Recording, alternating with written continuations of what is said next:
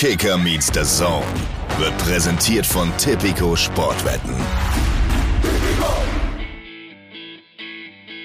Kicker meets the Zone, der Fußball-Podcast mit Alex Schlüter und Benny Zander.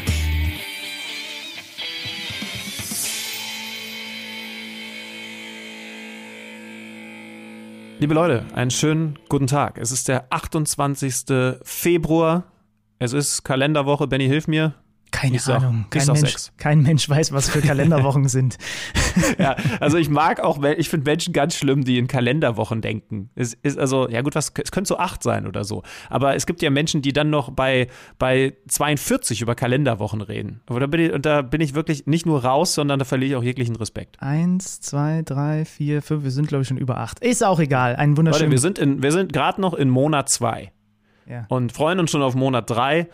Auch wenn, und natürlich müssen wir das zu Beginn einmal erwähnt haben, die Situation im Moment gerade beschissen ist in dieser Welt. Ähm, zwei Sachen sind, äh, sind mir wichtig. Also erstens, ich hoffe auf euer Verständnis. Ich weiß, Benny, da sind wir, glaube ich, eh auf Linie, dass wir nicht der Podcast sind, in dem ihr euch abschließend über all das, was da gerade eben Schlimmes passiert, in der Ukraine informieren müsst, denn es gibt zum Glück sehr, sehr gute Informationsquellen, es gibt gute Podcasts und auch ganz viel anderes. Äh, Ich hoffe, ihr versteht, dass, dass wir das hier jetzt nicht als Plattform nutzen, um, um Politologenaussagen wiederzugeben, denn das sind wir nicht. Wir, wir versuchen unseren Job im Bereich Fußball so gut wie möglich zu machen und geben uns da auch heute wieder Mühe. Und trotzdem ist ein zweiter Punkt mir schon auch noch sehr, sehr wichtig. Wie gesagt, erstens informiert euch bei den richtigen Quellen und, und die gibt es glücklicherweise kann übrigens auch sagen, ähm, großen Respekt an die Kollegen, an die sportfernen Kollegen, zum Beispiel vom öffentlich-rechtlichen, die da im Moment gerade Gut, dass wir den haben in Deutschland. besonderen äh, Strapazen zugrunde liegenden großartigen Job machen.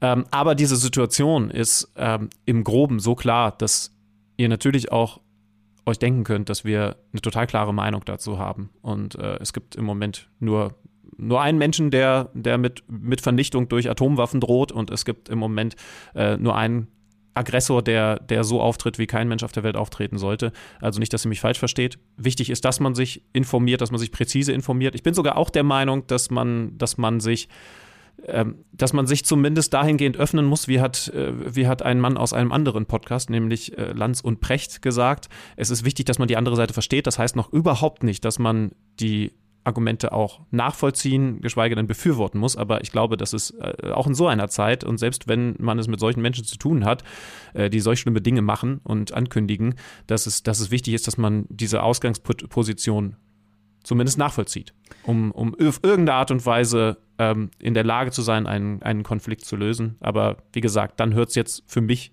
an dieser Stelle schon auf, aber ich will dir das Wort nicht nehmen. Naja, also ich glaube, es ist ja klar, wer uns hier 120 Folgen oder auch nur die Hälfte der Folgen zugehört hat, der weiß, wie wir zu dieser Invasion stehen. Da hättet ihr euch schon die Ohren zuhalten müssen, während ihr diesen Podcast hört. Ich sag mal so, ich möchte vielleicht noch eine Sache hinzufügen. Ich habe gemerkt, vor allem am Donnerstag und Freitag, wie anfällig ich dafür bin, mich zu sehr zu informieren. Es gibt ein Wort, das nennt sich Doomscrolling. Und das bedeutet, dass man den ganzen Tag auf Twitter nur wieder die nächsten Schreckensnachrichten aus der Ukraine verfolgt. Deswegen ist mein Rat, ähm, zwischendurch auch mal in die frische Luft zu gehen mit dem Hund. Äh, Ich war trotzdem Donnerstagabend mit meinen Jungs eine Runde kicken, weil sonst, äh, wenn man dann irgendwann, so wie ich das zwischenzeitlich gemacht habe, nur noch auf dem Livestream vom Maidan unterwegs ist und hofft, dass man da nichts hört und nichts sieht und da keine Panzer durchrollen, dann gräbt man sich so ein bisschen das eigene Loch, aus dem man nicht mehr rauskommt. Und das ist mir dann Gott sei Dank am Wochenende und da kriege ich jetzt den Umschwung durch Arbeit gelungen. Denn Arbeit ist auf der einen Seite, also ihr hört uns, damit ihr auch vielleicht ein bisschen Ablenkung bekommt, weil wir jetzt über ein Thema reden, was eigentlich natürlich komplett unwichtig ist im Vergleich zu dem, was da passiert. Aber wir werden weiter darüber reden, weil das unser Job ist, weil wir da Spaß dran haben und es gleichzeitig auch für uns übrigens eine Ablenkung ist. Das war es am Wochenende. Ich stand am Wochenende, Samstag, Sonntag, jeweils fünf Stunden in einem Radiostudio und weißt du, was ich in der Zeit nicht gemacht habe? Ich habe nicht gedoomscrollt und meine Gedanken sind nicht gekreist um Dinge, die sie ganz schön dunkel werden lassen. Und deswegen machen wir jetzt einfach einen ganz normalen Fußball-Bundesliga-Podcast, wobei wir sagen können, gleich mal an dieser Stelle, dass der Podcast heute eine etwas andere Gewichtung hat, ähm, und zwar was die Themen angeht. Denn ihr habt es vielleicht schon gesehen, wir haben heute einen Gesprächsgast, der jetzt vielleicht einigen von euch namentlich noch gar nichts sagt. Johannes Spors, wer ist denn das? Wir freuen uns riesig, dass wir mit dem sprechen können und ich bin mir sehr sicher, dass viele von euch gleich extrem genau zuhören werden, was der so berichtet. Stütti, erklärt euch mal warum. Du hast recht. Ich glaube, viele Leute müssten jetzt überhaupt erstmal googeln und haben maximal so, so nebenher diesen Namen in der Fußballbranche gehört, aber, aber ihr werdet, so viel kann ich versprechen, in den nächsten Minuten, ja, da bin ich mir sicher, ganz, ganz viel Interessantes Neues über einen, einen Menschen in dieser Branche lernen, der eben nicht den klassischen Weg der Fußballkarriere und dann raus aus der aktiven rein in die Manager-Trainer-Zeit gegangen ist, sondern der, der tatsächlich einen Weg gegangen ist, wie, ähm, ja, wie wir ihn auch gegangen sind. Also irgendwann feststellen, fürs auf dem Feld Profifußball sein reicht's nicht, studieren und dann ist er anders abgebogen als ich. Lustigerweise haben wir sogar das, äh, das, äh, dasselbe studiert, ähm, aber werdet ihr wahrscheinlich auch gleich noch hören. Aber, aber dann ist er einen, einen ganz besonderen Weg gegangen mhm. und ähm, hat sich da auch definitiv hochgearbeitet. Mittlerweile bis nach Genua, wo er eine ganz wichtige Position hat. Darüber werdet ihr natürlich eine ganze Menge erfahren. Und wie gesagt, das ist ein, ein ganz anderer Weg als von ganz, ganz vielen klassischen Sportdirektoren, Managern, die eine aktive Profilaufbahn hinter sich gelegt haben. Könnt ihr euch drauf freuen. Analyst, dann Scout, dann Kaderplaner, dann Sportdirektor. Und das alles ohne eben hochklassig gespielt zu haben. Jüngster Sportdirektor im niederländischen Fußball, erster deutscher Sportchef in den Niederlanden in der Ehrendivision, erster deutscher Sportchef jetzt in der Serie A. Freut euch darauf. Danach werden wir auch noch den Fokus legen heute auf die zweite Liga. Da kommen immer wieder viele Anfragen rein. Redet mal mehr über die zweite Liga. Wir haben es schon in dieser Saison immer wieder versucht abzubilden, weil da so viel los ist. Es gab am Wochenende das Nordderby, der HSV gegen Bremen. Wir werden mit Tim Lüdecke vom Kicker darüber sprechen. Und dann hinten raus werden wir uns natürlich auch noch auf den Bundesligaspieltag stürzen, wo du ja unter anderem äh, das Dortmunder Spiel in Augsburg im Stadion gesehen hast. Da gibt es auch einiges zu besprechen. Aber wie gesagt, Jetzt erstmal thematisch ein bisschen weg von der Bundesliga, weil es viele ganz spannende Dinge zu besprechen gibt. Ja, wir, wir gehen über die Fernwahl, über die Landesgrenze. Ich glaube, da geht die Temperatur dann auch ein bisschen hoch. Ist in diesen Tagen ja auch eine schöne Geschichte. Viel Spaß jetzt mit unserem Gespräch mit Johannes Spors.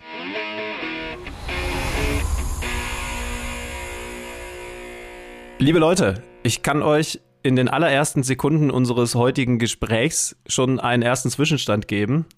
Wettermäßig München 1, Genua 1, Leipzig 0. Schönen guten Tag, Johannes Spors. Auf jeden Fall an einem sehr schönen Fleck Erde. Ja, vielen Dank, vielen Dank für die Einladung und das äh, kann ich bestätigen. Ähm, die Sonne scheint.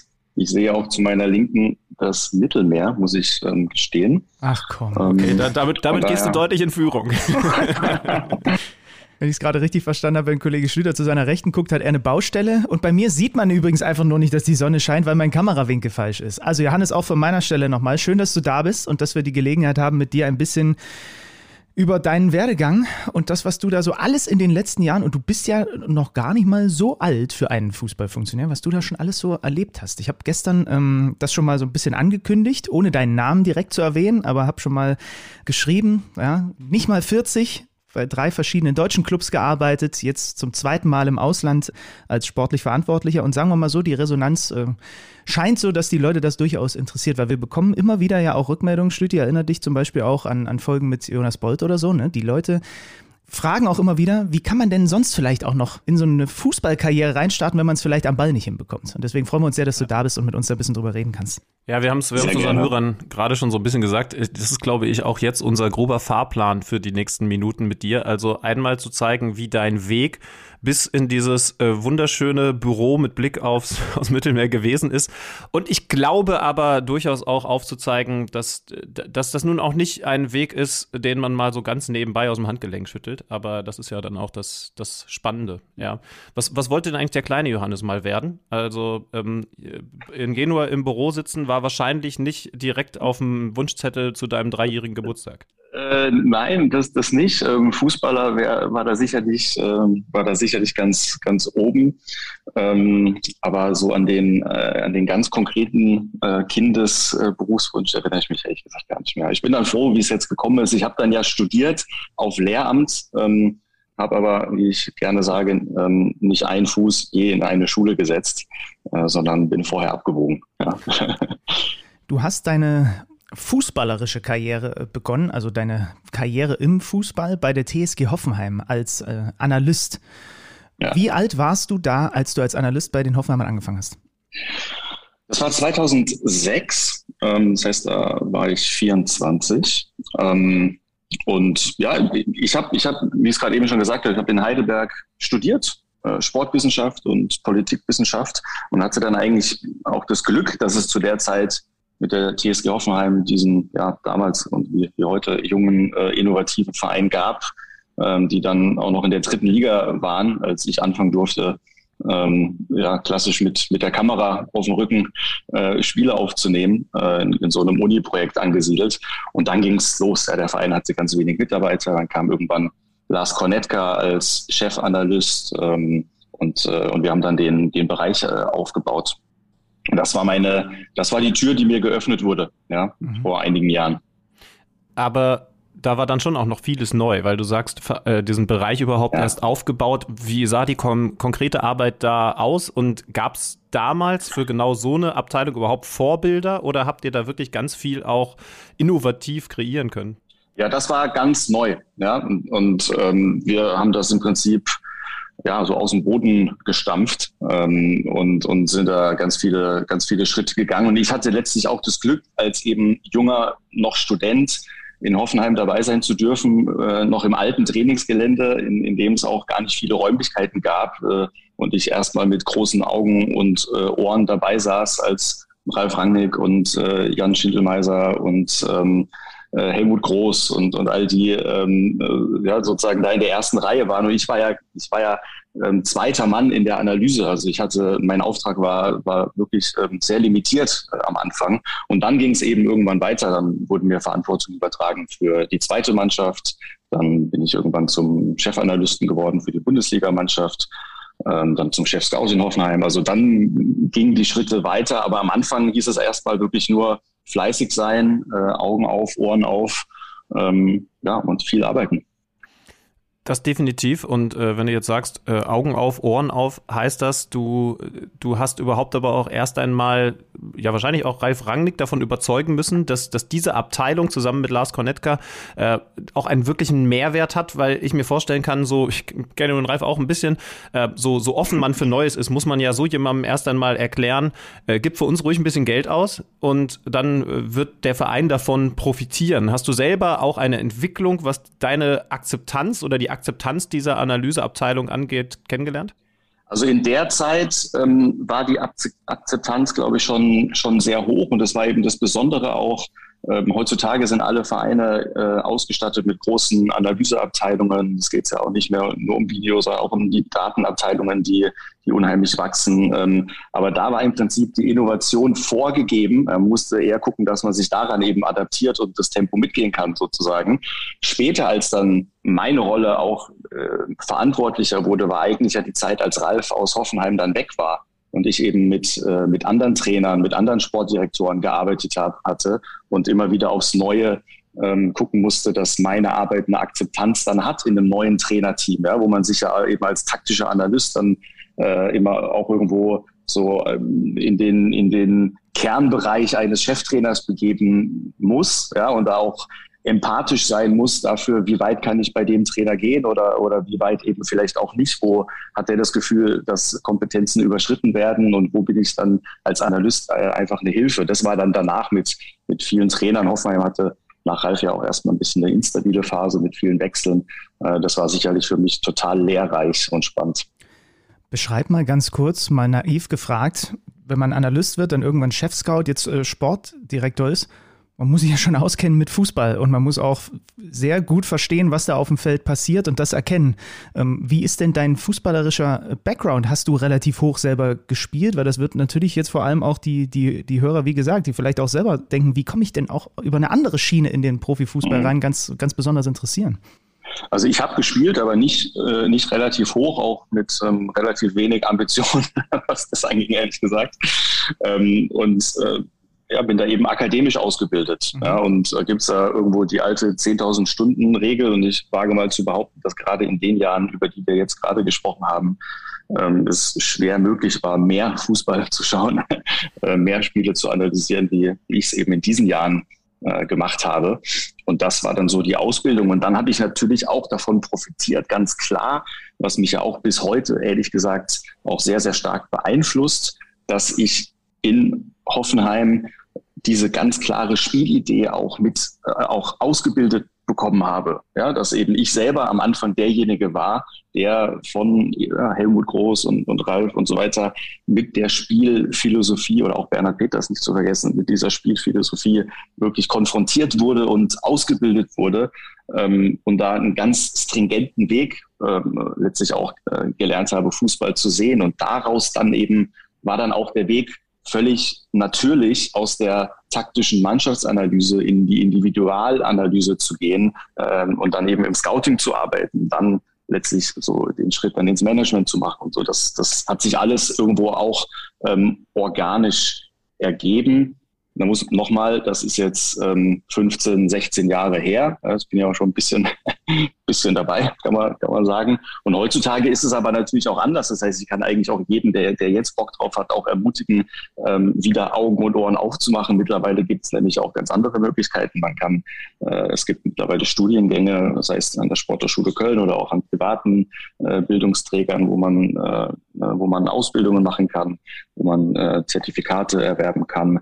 Und man kann einfach immer Fußball gucken. Ja, äh, also das auch das ist ganz klar. Geht raus, schaut Spiele. Ja, die geht in die U19-Bundesligen, geht in die Stadien äh, überall rein, wenn es jetzt äh, dann dann wieder geht äh, nach Corona ähm, und, und ansonsten auch über über Video schaut einfach Fußball. Mhm. Das Wort Scouting ist schon gefallen betreibe gerne mal, ich hoffe, ich kann dir das entlocken, ein bisschen Name-Dropping. Also du warst da bei der TSG, bei RB, beim HSV äh, als äh, Scout, dann auch als Kaderplaner. Was sind denn so die Spieler, die allen jetzt gerade was sagen, die durch deine Hände gegangen sind oder die auch über deinen Tisch gegangen sind? Also da ist mir erstmal immer ganz wichtig, dass es immer Teamarbeit. Ja, das ist, das ist immer so. Das ist ähm, auch das alles Entscheidende. Und das alles Entscheidende ist eben auch, dass man im Scouting sehr früh weiß, wonach man ganz genau sucht. Das kommen wir wieder zum Thema Spielphilosophie, daraus ableitend klare Profile. Ähm, und dann macht es mir natürlich Spaß, wenn ich bis heute sehe, dass in Hoffenheim Spieler auch noch aus meiner Zeit spielen. Ja, das ist ja schon wieder ein bisschen her, aber so ein, ein Kader Rabeck oder so, da freue ich mich immer noch, wenn, wenn, äh, wenn ich den spielen sehe.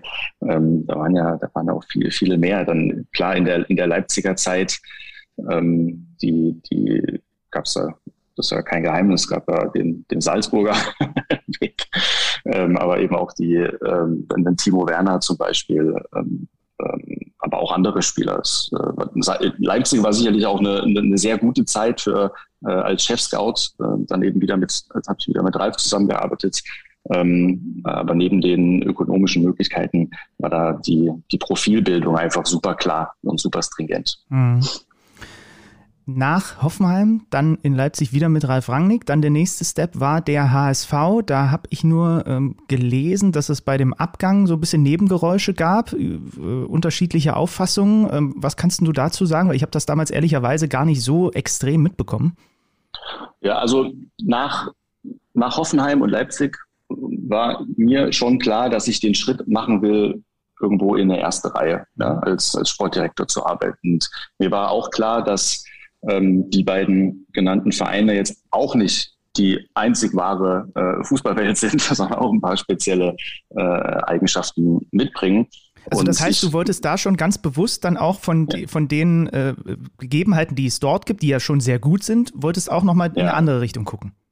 Ja, ich wollte sehen, welche Bandbreite, welche Range an Clubs es eben gibt und was dann auch die Unterschiede sind.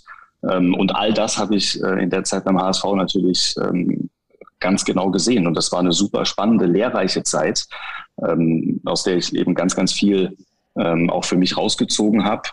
Ähm, in, in, dem, in einem Umfeld zu arbeiten, dem quasi monatlich bis wöchentlich ähm, Entscheidungsträgerpersonal äh, ausge, ausgetauscht wurde.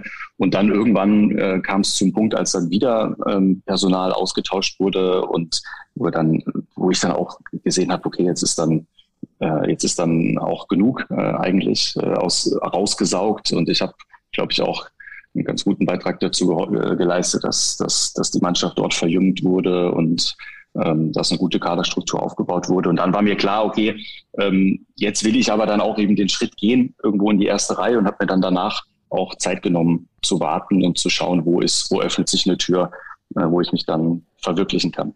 Und die ist dann in Arnheim aufgegangen bei Vitesse ab 2020, genau. äh, April 2020. Äh, und dann warst du endgültig in der ersten Reihe angekommen. In den Niederlanden da interessiert mich sehr, wie, wie Gespräche ablaufen, bei denen Johannes Spors einen niederländischen Verein davon überzeugt, dass er jetzt hier gefälligst in der ersten Reihe zu sitzen hat. Also du hast logischerweise ein gewisses Netzwerk aufgebaut äh, bis dahin, gehe ich mal von aus. Aber du bist natürlich, äh, boah, wen nehme ich da jetzt? Louis van Gaal, äh, jetzt noch nicht als Name gewesen, der sich da wahrscheinlich hingesetzt hätte und gesagt hätte, gebt mir den Scheck und ich mache euch äh, hier einen vernünftigen Laden draus. Ob das dann besser geklappt hätte, sei mal dahingestellt. Ja, also das war natürlich äh, dann auch äh, spannend. Ähm, ich hatte das Glück, dass die Vitesse Arnheim hatte ganz klar ein Profil rausgegeben, dass sie einen jungen, modernen Sportdirektor suchen mit ähm, Recruitment-Hintergrund, also Kaderplanungs-, Scouting Hintergrund und sie wollten auch ein, internationales äh, Profil haben. So, das, dadurch bin ich dann auch kontaktiert worden, äh, mich dann mehrfach mit den, mit den Leuten getroffen und habe ihnen eben versucht zu erklären, wenn sie mir den Verein geben, was ich, was ich versuchen werde, ja, wie wir es angehen werden. Ähm, ähm, genau das, was wir dann äh, letztlich auch umgesetzt haben, dass erstmal die Spielidee wieder an oberster Stelle steht, dass wir anhand dieser Idee einen Trainer suchen werden, der dazu passt, dass wir das ganze Scouting, die Analyse, die medizinische Abteilung dann danach ausrichten äh, werden, dass wir versuchen, das Beste mitzunehmen, was dort ist, aber eben unsere Idee sehr verbindend, aber doch auch schon dominant äh,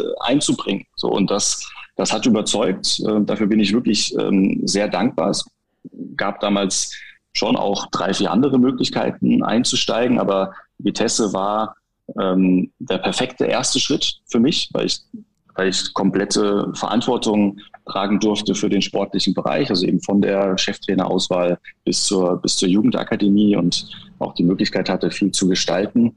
Dann war es natürlich super speziell in der Corona-Zeit äh, zu arbeiten. Ähm, darauf kommen wir wahrscheinlich noch, noch zu sprechen. Aber ja, so, so war im Prinzip der, der Einstieg ähm, und äh, für eine gute Geschichte in Holland. Ja, wobei man ja sagen muss, der, der Verein war damals sportlich nicht gut aufgestellt. Also, also das war tatsächlich eine schwierige Situation für Arnheim. Ich sage mal vorsichtig, da war viel Luft nach oben.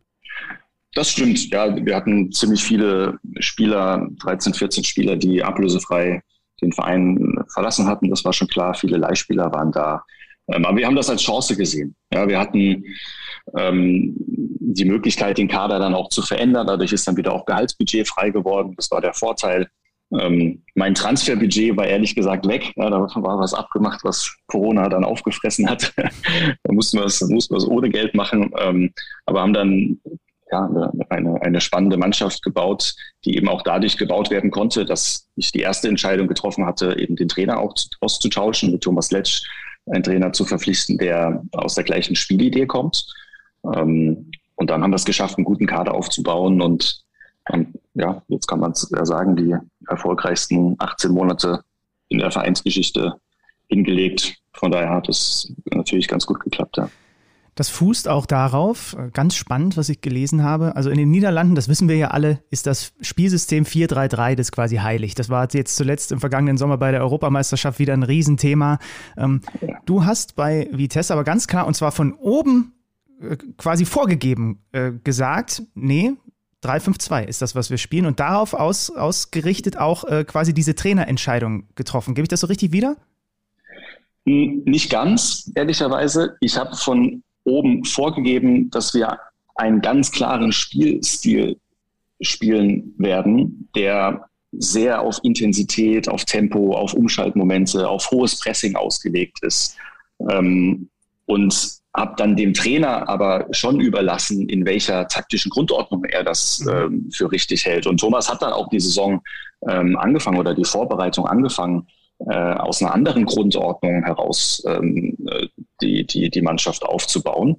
Ähm, letztlich hat dann das Spielerpersonal dazu geführt, dass wir gesehen haben, dass wir ähm, mit, mit, äh, mit drei Innenverteidigern ähm, besser sind. Das hat einfach auch mit, mit dem Rietschedi Basur, den vielleicht der eine oder andere aus der Bundesliga-Zeit äh, noch kennt, einen herausragend guten zentralen äh, Innenverteidiger hatten, der am Ball extrem gut war und wir dann gesehen haben, okay, damit sind wir einfach erfolgreicher. Und dadurch hat sich die Systematik okay.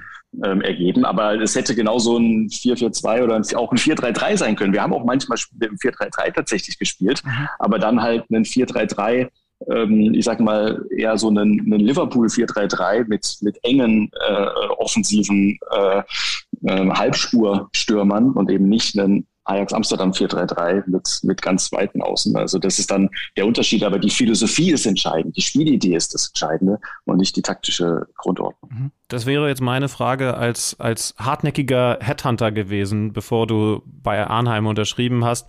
Was ist denn jetzt konkret deine, deine Philosophie beziehungsweise deine Herangehensweise? Und die Antwort ist dann also und war wahrscheinlich damals auch, dass äh, dass man zwar schon eine klare Richtung haben muss, aber Flexibilität immer da sein muss und Anpassung an den Kader, der da vorhanden ist, weil ansonsten, und äh, du hast es ja gesagt, die Corona-Zeit hat ja gerade was Investitionen angeht, die Sachen nochmal deutlich erschwert dann, äh, wahrscheinlich zu viel umzukrempeln ist, wenn der Kader eigentlich gar nicht für eine so feste Formation, wie man sie vielleicht im Kopf hat, gemacht ist.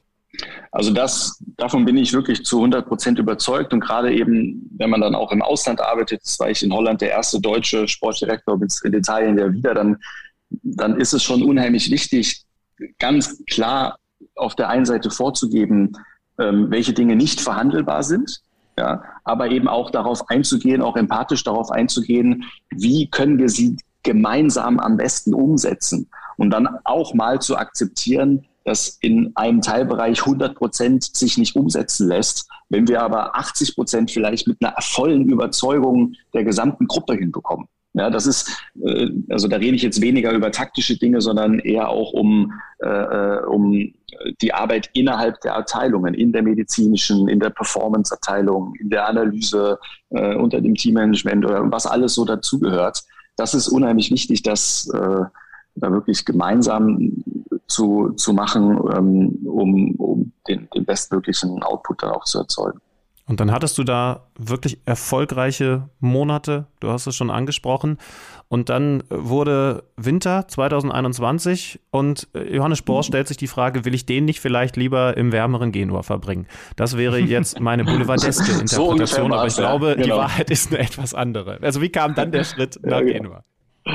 Es hat, hat dann doch zu viel geregnet. Ja, dann, Nein, also erstmal war das natürlich dann, dann schön in der zweiten Saison international zu spielen. Ja, diesen neuen Wettbewerb. Conference League ist, glaube ich, auch einer der, der für eine Mannschaft in einer Nicht-Top-5-Liga total interessant ist. Ja, ähm, dann Tottenham und Starbrenn und so weiter. Vitesse ist ja immer noch qualifiziert und spielt übrigens witzigerweise in der nächsten Runde gegen AS Rom. Ja, also werde ich sie vielleicht hier in Italien besuchen können. Und dann, ja, dann ist das passiert, was im Fußball ja dann doch häufig passiert. Dann kam äh, der nächste, der äh, Headhunted ähm, und mir das Projekt ähm, hier in Genua vorgestellt hat mit US-amerikanischen Investmentfonds als Eigentümern, ähm, die einfach wahnsinnig ambitioniert sind, auch super schnell sind, ähm, auch natürlich potent sind, diese Verein zu kaufen und da auch noch mehr aufbauen wollen. Also die Eigentümer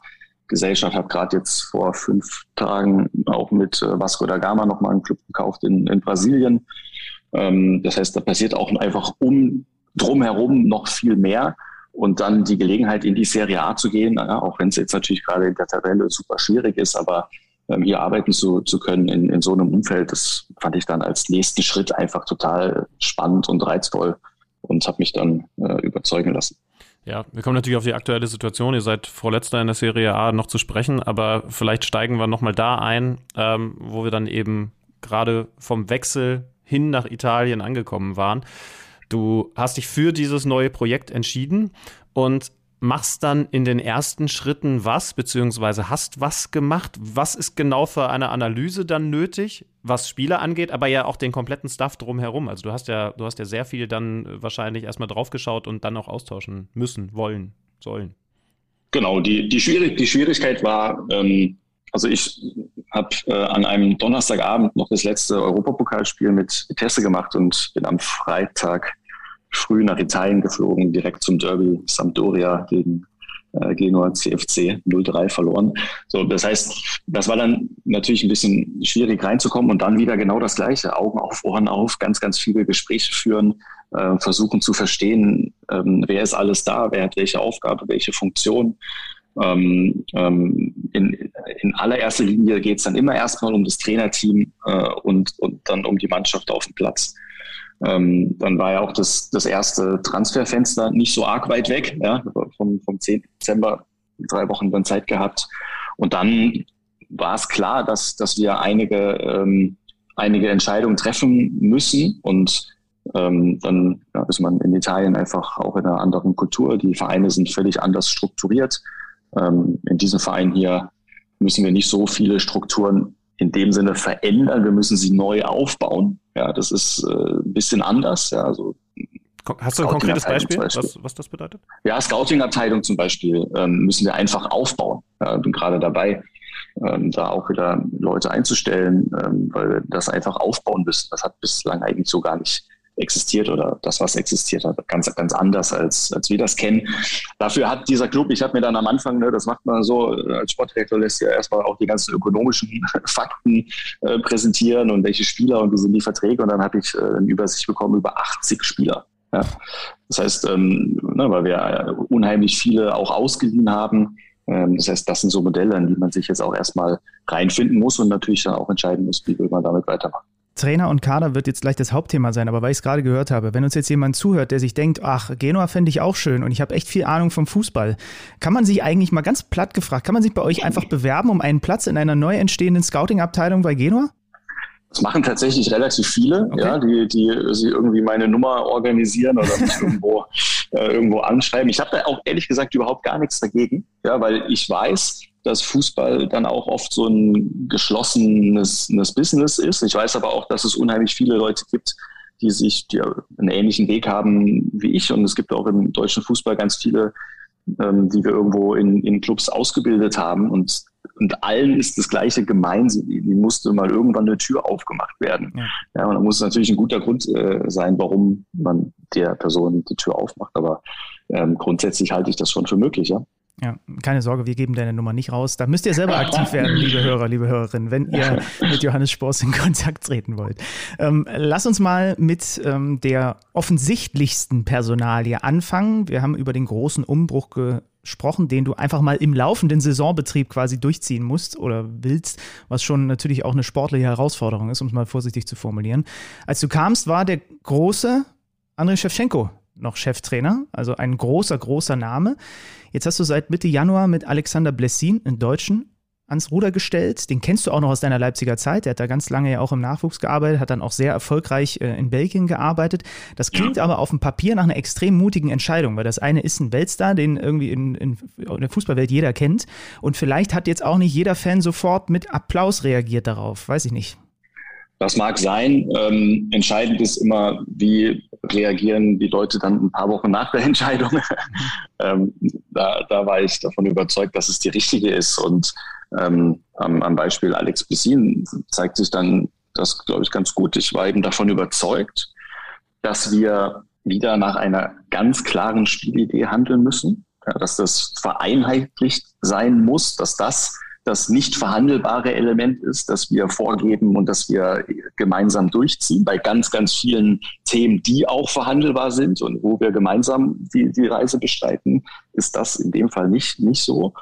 Ähm, weil ich davon überzeugt bin, dass es eine ganz, ganz andere positive Energie hier auslöst im Club, dass es die Spieler mit auf die Reise nimmt und dass es eben auch das schafft, was wir langfristig machen wollen, nämlich die Spiele, die entwickeln, Spieler entwickeln, ähm, auch einen anderen Spielstil zu haben, als, als es in der Serie A üblich ist. Ja. In der Bundesliga ist der Spielstil jetzt auch äh, gang und gäbe, ähm, aber in unterschiedlichen Ausprägungen in, in, in der Serie A ist es sicherlich ähm, nochmal ganz anders. Das heißt, auch davon, da erhoffe ich mir davon, dass wir da eben auch ähm, äh, unsere unseren Platz irgendwo uns erarbeiten können über diese Art und Weise. Und ähm, deswegen ist die Entscheidung dann auch ganz bewusst für Alex Blessin äh, gefallen. Und ich äh, halte sie auch nach wie vor für sehr gut. Johannes, ich habe eine Nachfrage oder, oder besser gesagt eine Zwischenfrage. Ähm, wir sind jetzt hier beim Punkt, Neapel, äh, äh, Genua, sorry, umbauen, angekommen und äh, bislang äh, klingt das, glaube ich, äh, für viele Hörer auch so ein bisschen wie der feuchte Traum eines, eines Bundesliga- oder beziehungsweise Fußballmanager-Spielers. Aber in der Realität gibt es ja dann doch noch ein paar weitere Komponenten. Also du hattest tolle Gelegenheiten, Kader umzubauen, Personal umzubauen. Wenn du jetzt in Genua angekommen bist und die Leute sich ein bisschen damit beschäftigt haben, dass du in Arnheim neue Strukturen aufgebaut hast, logischerweise auch Personal ausgetauscht hast, hattest du mal den Eindruck oder zumindest gespürt, dass da auch Leute mit einer gewissen Angst unterwegs sind, weil sie sagen, jetzt ist hier jemand Neues und mein Job steht vielleicht auf Messerschneide, weil, weil hier jetzt, weil hier jetzt gecuttet wird und, und getauscht wird. Das ist ja, also es gibt ja diese Komponente, die es halt in keinem Fußballmanager gibt, definitiv. Das Zwischenmenschliche. Ja. Ja, ja. ja, also ganz klar. Ja, also ganz klar, das habe ich ja auch an mir selber erlebt, als ich eben noch in anderen Rollen äh, unterwegs war in den verschiedenen Vereinen, dass du dann immer ganz, ganz aufmerksam bist, wenn, ähm, wenn die Entscheidungsträger ausgetauscht werden. Und das ist, dadurch, dass ich das eben auch selber erlebt habe, ist mir das auch sehr bewusst. Und ich versuche dann mit den, mit den Leuten hier einfach auch sehr viel zu sprechen ähm, und schnelle Entscheidungen zu treffen. Ja, es hilft dann niemandem, Dinge ganz, ganz lang zu verschleppen, ähm, sondern eine schnelle Entscheidung zu treffen, in dem Moment, in dem man dann eben auch ganz klar überzeugt ist und dann wieder Vertrauen geben. Ja, und, äh, und, und so, ich habe dann eben Andrei Shevchenko und äh, ein, ein großes Trainerteam äh, von den Aufgaben entbinden müssen und ein neues Trainerteam reingeholt. Aber seit dem Punkt ist völlig klar, dass auch egal, was passiert in den nächsten Wochen, auch egal, wie die Saison ausgeht, das ist unser Team und dieses Vertrauen bekommen die natürlich dann auch äh, komplett. Aber, aber die Nachfrage ist berechtigt. Es ist einer der, der schwierigen Punkte, betrifft den Staff und betrifft natürlich auch den Spielerkader. Das ist der nächste Punkt. Wir haben ja im Januar auch neun Spieler verpflichtet und 13 abgegeben, was für, einen, für eine Sommertransferperiode schon irre viel ist. Und wir haben das im, im Januar äh, gemacht. Da ist es auch natürlich so, ähm, dass man danach dann wieder Teambuilding ja, im, im, klassischen Sinne ähm, äh, betreiben muss. In kürzester Zeit tatsächlich, während eines laufenden Betriebs. Was bei diesen Spielern im Übrigen auffällt, also für einige davon habt ihr auch ordentlich Geld in die Hand genommen. Eine Menge ja. von den Spielern, die ihr abgegeben habt, würden das Label Veteranen bekommen. Ein Goran Pandev, ein Valon Berami, ein Felipe Caicedo, die kennt man alle. Bei den Neuzugängen ist jetzt Nadim Amiri, den kennen wir hier aus Deutschland auch mit 25, glaube ich, der älteste, wenn ich es richtig gesehen habe. Ja. Also ist mehr oder weniger Jugend forscht angesagt. Das, was, glaube ich, auch schon in Arnheim der Fokus bei dir war. Junge, entwicklungsfähige Spieler reinzuholen. Selbst, und das finde ich so bemerkenswert, in einer sportlicher prekären Situation für euch. Ja, das stimmt. Wir haben im Januar den Club von der ältesten Mannschaft der Serie A zum fünftjüngsten geformt mit, mit diesen ähm, 324 Transferaktivitäten. Ähm, davon bin ich überzeugt. Ähm, das ist in, in meinem Bereich der Kaderplanung der, der nicht behandelbare Bereich.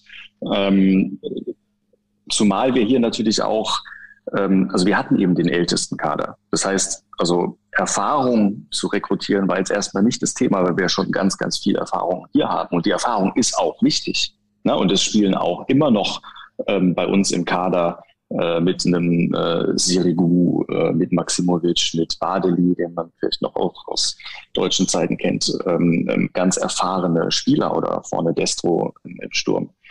Ähm, aber es war einfach wichtig, dass wir mehr Energie reinbekommen. Wir brauchen mehr Tempo, wir brauchen diese Umschaltmomente ähm, ähm, und wir wollen ja auch den, den Verein, das war so diese Balance. Ja? Wir, wir müssen in der Kurzfristigkeit das Bestmögliche rausholen, aber wir müssen auch den Verein mittel- und langfristig entwickeln. Ähm, und, und deswegen ist die Entscheidung so gefallen. Sirigo übrigens ein Name, der, der hier in der vergangenen Woche schon gefallen ist, als wir mit Kevin Trapp über seine Zeit und seine Konkurrenzsituation bei Paris Saint-Germain geredet haben. Ganz interessant, dass er, dass er jetzt bei dir im Tor ja. steht. Ja, ähm, äh, wie ist er als Typ und wie ist die Konkurrenzsituation bei euch auf der Torhüterposition? Na gut, bei uns ist er, ist er die Nummer eins äh, äh und ähm, ja, es, äh, das ist, ähm, ist auch in, in, in dem Bereich eine, eine andere Kultur. Die, die, die Kabine funktioniert auch ein bisschen anders. Ja? Ähm, und er ist da eine, eine dominante Persönlichkeit, ja? sehr laut, sehr präsent. Ähm, das ist äh, interessant. Das ist aber ja dann auch was, was zu deinem Job zählt. Also so, so, so überdimensional er für uns erstmal erscheint, du, du schaust dann schon auch, äh, dass du Einblicke in der Kabine bekommst, dass du, dass du weißt, weil das musst du ja wissen, wenn du, wenn du so aktiv auf dem Transfermarkt wirst, wer sind die Eckpfeiler? Oder ist das was, was du dann an den Trainer überträgst, umso wichtiger das Verhältnis zu ihm und, und, äh, und dir dann einfach weitergeben lässt? Ja, es ist immer, immer beides. Also in, in der täglichen Arbeit ist mir unheimlich wichtig, dass wir nach klaren Organisationsstrukturen arbeiten und meine Hauptkommunikation findet dann schon auch mit dem Trainer und mit dem Trainerteam statt, ja, die, die dann wiederum die direkten Ansprechpartner sind. Und da stellen wir auch sicher, dass jeder Spieler genügend Kommunikation hat mit, mit jungen oder erfahrenen italienischen Kollegen, mit jungen oder erfahrenen ausländischen Kollegen. Ist alles, alles dabei, sodass keiner sagen kann, er kann nicht kommunizieren. Ähm, und natürlich bin ich dann aber auch jemand, der ähm, eigentlich jeden Tag Training schaut, ähm, der, der da auch ähm, viel dabei ist, ähm, und, um, um, um das zu spüren, ja, was in der Mannschaft los ist, ähm, um daraus natürlich dann auch wieder Entscheidungen abzuleiten für die neue Saison. Jetzt ist so ein Profiklub ja ein ziemliches Monster. Ne? Also du hast jetzt gerade erzählt, Strukturen aufbauen, ähm, das muss man alles zähmen in deiner, in deiner Position. Man muss aber vor allem auch den Überblick erstmal über alles haben. Wie sehr musstest du dich daran gewöhnen, Dinge auch zu delegieren. Gut, jetzt hast du gerade gesagt, in Genua baut man gerade eine Scouting-Abteilung auf. Jetzt hast du wahrscheinlich wieder sogar mehr mit dem Scouting zu tun, als das eigentlich normal ist für einen Sportdirektor, würde ich mal denken.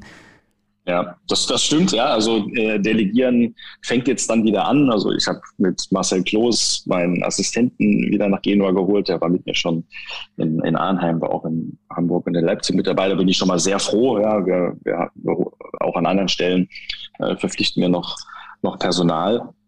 Ähm, aber das ist immer, am Ende ist natürlich ganz wichtig, ich treffe die Entscheidungen und muss sie dann am Ende auch verantworten und, und, und brauche um mich drum herum ein sehr gutes Team, ähm, bei dem ich mich da auch darauf verlassen kann, dass, dass ich deren ähm, Expertise, die ja im Idealfall in dem Fachgebiet höher ist als meine, ja, dann aber eben auch vertreten, äh, vertreten kann. Und, und da sind dann ähm, gute Beziehungen zu den Mitarbeitern natürlich ganz, ganz wichtig, ja. Jetzt haben wir von dir gehört und den klaren Eindruck bekommen, als du damals nach Arnheim gekommen bist, als du jetzt zu Geno gekommen bist, hast du natürlich deine Vorstellungen und deine Philosophie, deinen Plan den Leuten, die dich am Ende verpflichtet haben, vorgestellt. Äh, du hast aber ja gerade schon angedeutet, in Genua gibt es eine ganz besondere Situation mit den, mit den, mit dieser US-Investorengruppe, mit einem also ganz, ganz potenten Geldgeber. Da denke ich erstmal, ist super, aber erhöht natürlich auch die Erwartungshaltung. Was erwarten die denn da von dir? Gibt es ganz konkrete Vorgaben oder ist es eine tatsächlich verhältnismäßig luxuriöse Langzeitplanung, die du tatsächlich eingehen durftest? Sonst wäre ich auch nicht gekommen. Ja, also es ist äh, ganz klar so, dass es hier um den langfristigen Aufbau ähm, geht. Äh, jeder weiß die, die Tabellensituation. Ähm, und auch wenn wir uns in allen Werten mit äh, Alex Pressin dramatisch verbessert haben, äh, spielen wir immer noch unentschieden. Ja, darauf haben wir, darüber haben wir noch gar nicht gesprochen. Die letzten fünf äh, Spiele, die die ersten fünf mit äh, Alex waren, sind alle unentschieden ausgegangen. Aber wir haben uns in den Kennziffern, in den Daten schon ganz, ganz signifikant verbessert. Also sind kurz davor, ja, den, den Durchbruch auch zu, zu bekommen. Ich glaube, die Mannschaft ist jetzt dann auch bereit, äh, Spiele zu gewinnen. Aber es ist ein ganz harter Kampf, ein ganz, ganz intensiver Weg. Ähm, und das ist das eine. Und das andere ist eben die Arbeit mit den Investoren und der Aufbau des Clubs. Und das wäre völlig naiv zu sagen, da kann man jetzt innerhalb von einem halben Jahr schon alles so dramatisch ändern, dass man dann sofort erfolgreich ist. Vor allem, wenn der Verein 20 Jahre ganz anders geführt wurde und natürlich hier immer noch viel Vibration ist, ja, und, und viele Leute sich erstmal äh, daran gewöhnen müssen, wie, wie wir jetzt arbeiten. Das wird sicherlich dauern den Kader angesprochen mit 80 Spielern. Das wird auch dauern, bis der genau so ist, wie wir das haben wollen. Und die Zeit, die, die haben wir aber. Die Erwartung ist, dass wir das mit sehr viel Energie und Tempo machen, dass wir keine Zeit verlieren ähm, und dass wir den Weg konsequent gehen. Die Erwartung ist, dass wir die Spielidee ganz klar implementieren, dass wir danach den Kader bauen ähm, und dass wir damit äh, sehr verantwortlich umgehen und, und transparent darüber kommunizieren. Und äh, bis, bislang macht das auf der Ebene allergrößten Spaß, muss ich sagen. Es gibt einen gewissen Kontrast bei euch. ähm, ihr seid an sich enorm traditionsreich. Der älteste Fußballverein mhm. Italiens. Auf der anderen Seite jetzt aber eben, und das ist dann die neutrale Formulierung, ein, ein, ein sehr modernes Investment eben von dieser Investorengruppe. Wie kommt das bei den Fans an? Wie, welches, äh, welchen Eindruck hast du da? Ich weiß oder bin mir sicher, in Deutschland gäbe es natürlich sehr, sehr, sehr, sehr klare Aussagen auch dagegen. Wie ist es in Genua? Mhm.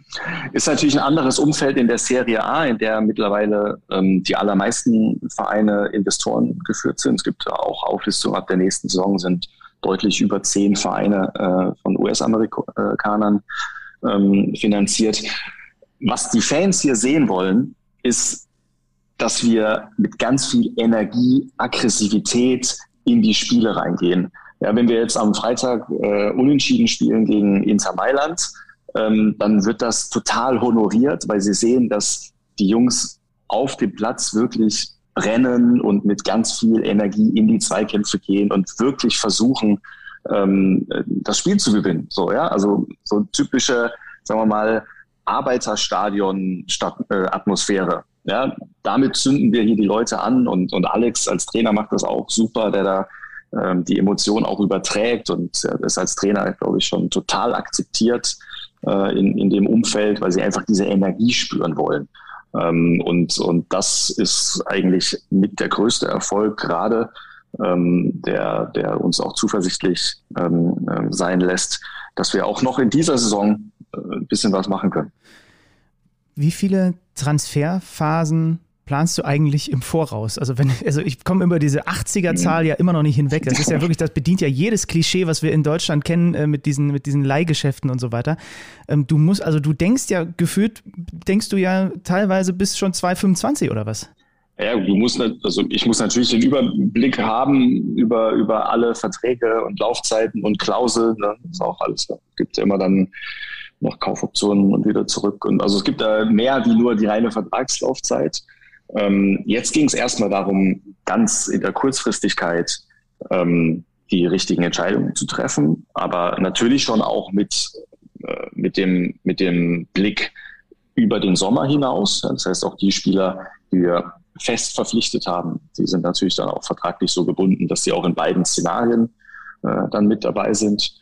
Ähm, wir planen jetzt schon sehr aktiv äh, den, den, den Sommer. Ähm, und ich sag mal, ja, ich habe so sagen wir, die, ich glaube, die ersten 18 Monate, so ein Zeitraum von 18 Monaten ist, ist schon etwas, was man ganz präsent auf dem Schreibtisch haben muss und darüber hinaus, klar, so bis 2024, 2025 äh, ist der Blick schon gerichtet, ja. Krass die äh, Spieler bzw. der Kader wird zweigleisig geplant. Wie gesagt, vorletzter Platz. Jetzt, mh, hm, du hast es gesagt, unentschieden gegen Inter Mailand. Aber ich muss die provokante Alex Stüter-Frage, äh, die ich einmal pro Folge äh, raushaue, stellen. Jetzt bin ich gespannt. Wo, wo erreichen wir Johannes Spors, wenn Genua tatsächlich absteigen sollte in einem Jahr? Immer noch hier, ja, also im, äh, im, im gleichen Büro.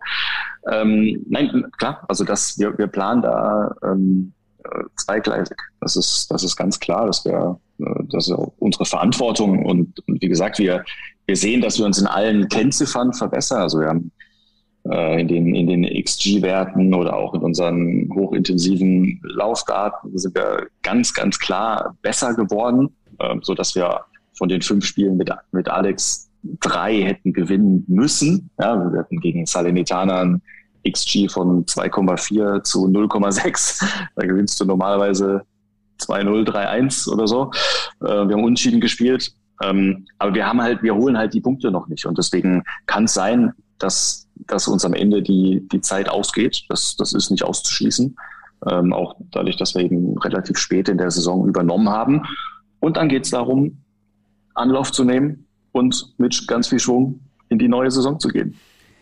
Sind solche Clubfamilien, wie ihr sie da jetzt auch habt, weil ähm, diese Investorengruppe ist auch Anteilseigner beim FC Sevilla, du hast Vasco da Gama erwähnt.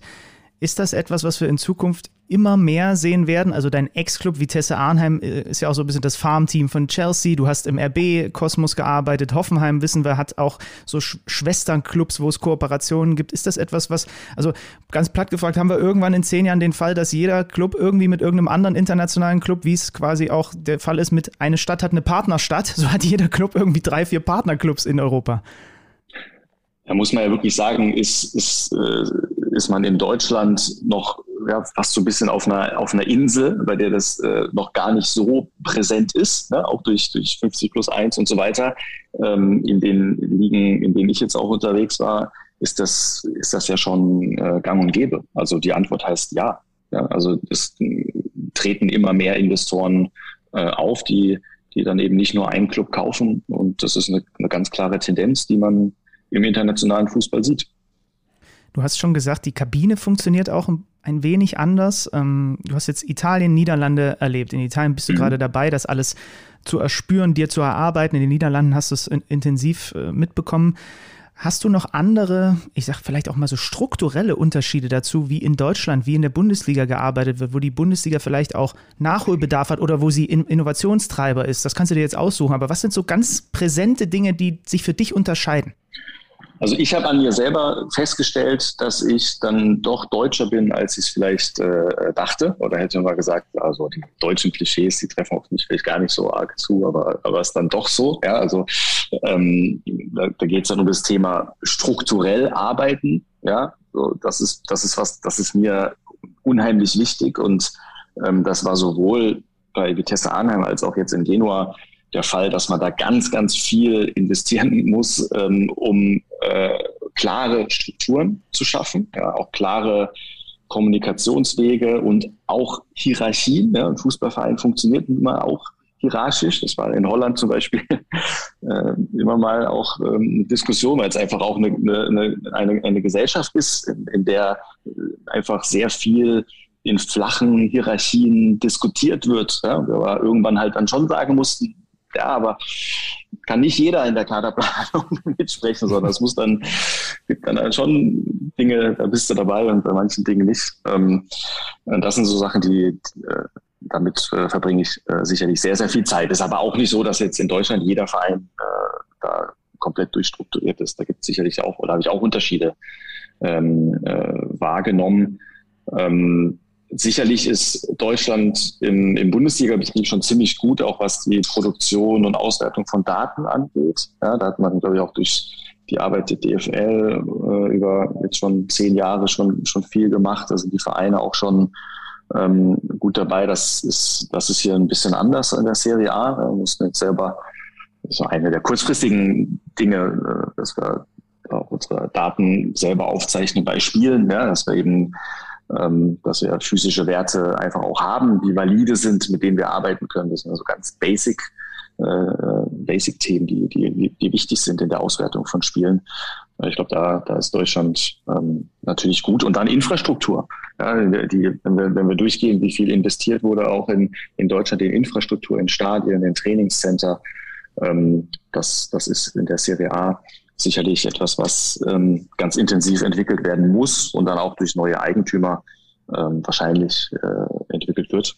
Wobei ich bei dem Punkt jetzt die Klammer schaffen muss. Ich habe vorhin gesagt, fürs Wetter hast du schon mal einen klaren Punkt gesammelt, aber du musst den Hörern jetzt noch einmal beschreiben, wo du da sitzt. Also äh, Stichwort Infrastruktur. Mag ja sein, dass in Italien manches nicht so modern ist, wie es sein sollte, aber es hat ja auch sehr viel Schönes, wenn man in einem Gebäude arbeiten kann wie du mit dem Blick da raus. Äh, gib uns, mach uns noch mal ein bisschen den Mund wässrig.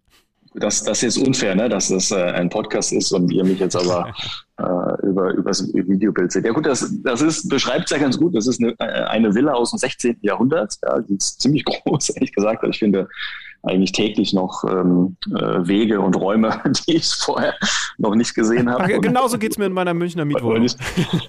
ja, ja, das ist gut, ähm, dass, man sich das leisten kann.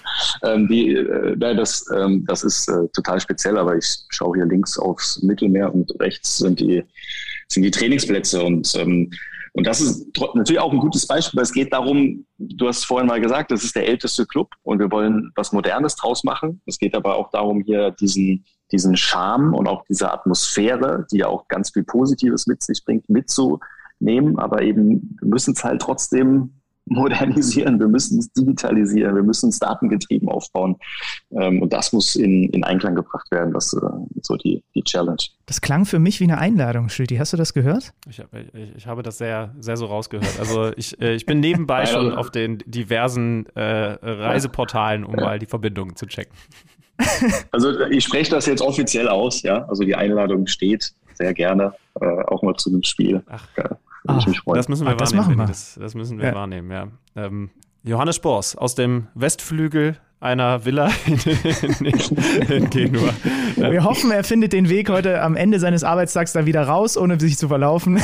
Aber, aber ernsthaft, also äh, ganz lieben Dank für die Eindrücke. Äh, es ist, es ist wie, wie oft und heute ganz besonders. Wir hätten noch so viele Fragen, aber, aber machen für den Moment Schluss und halten uns äh, das Weitere dann zurück für, für unseren Besuch äh, im Westflügel und natürlich auch im Stadion. Also mal ganz lieben Dank, Johannes. Und natürlich ganz äh, alles Gute für den Rest der Saison darüber hinaus. Vielen Dank. Er hat mich sehr gefreut und auch euch alles gut. Werbung. Das neue Microsoft Surface Pro 8 bietet Vielseitigkeit und Leistung für alle Gelegenheiten. Arbeiten Sie auf Ihre Weise mit dem intuitiven Touchscreen, dem Kickstand und der Tastatur, die Platz für den Surface Pen bietet. Mit dem Surface Pro 8 sind Sie bereit für alle Herausforderungen. Entdecken Sie mehr auf surface.com/surface Pro 8. Stift und Tastatur werden separat verkauft.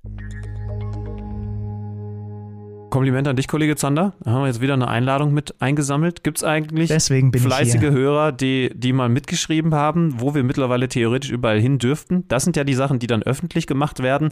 Die Hausverbote, die uns nach solchen Gesprächen erteilt werden, die kommen ja eher äh, indirekt beziehungsweise nicht offiziell. Aber irgendwann müssen wir diese Sachen wirklich mal angehen. Ne? Ja, wir lösen das einfach nicht ein. Das ist das Problem. Und ich meine, selbst bei, erinnere dich an unseren Trip zu Manchester City, zu Ilkay Gündoğan, selbst da haben wir, obwohl der Security uns hinterher sprintet, Beamtete es noch hingekriegt, dass wir zumindest kein Hausverbot bekommen haben, wenn du dich erinnerst.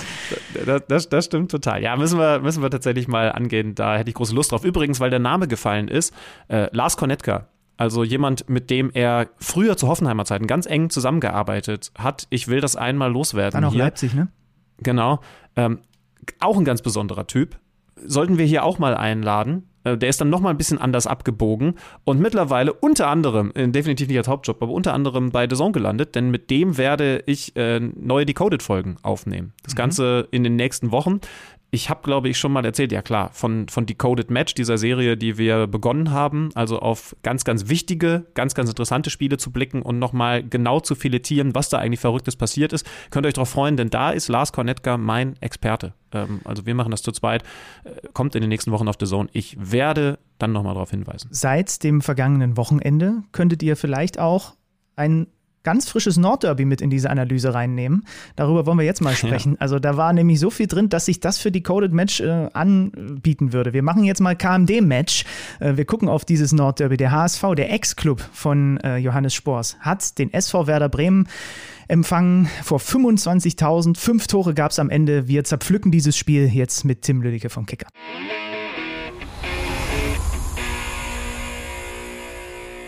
Es war vielleicht das krasseste Spiel an diesem Fußballwochenende. Und zwar, wenn man die erste und die zweite Liga zusammennehmen. Also ich bin mir relativ sicher sogar, dass es das krasseste Spiel gewesen ist. Wir wollen sprechen. Vielleicht, vielleicht stimmungsmäßig sogar für die komplette Saison.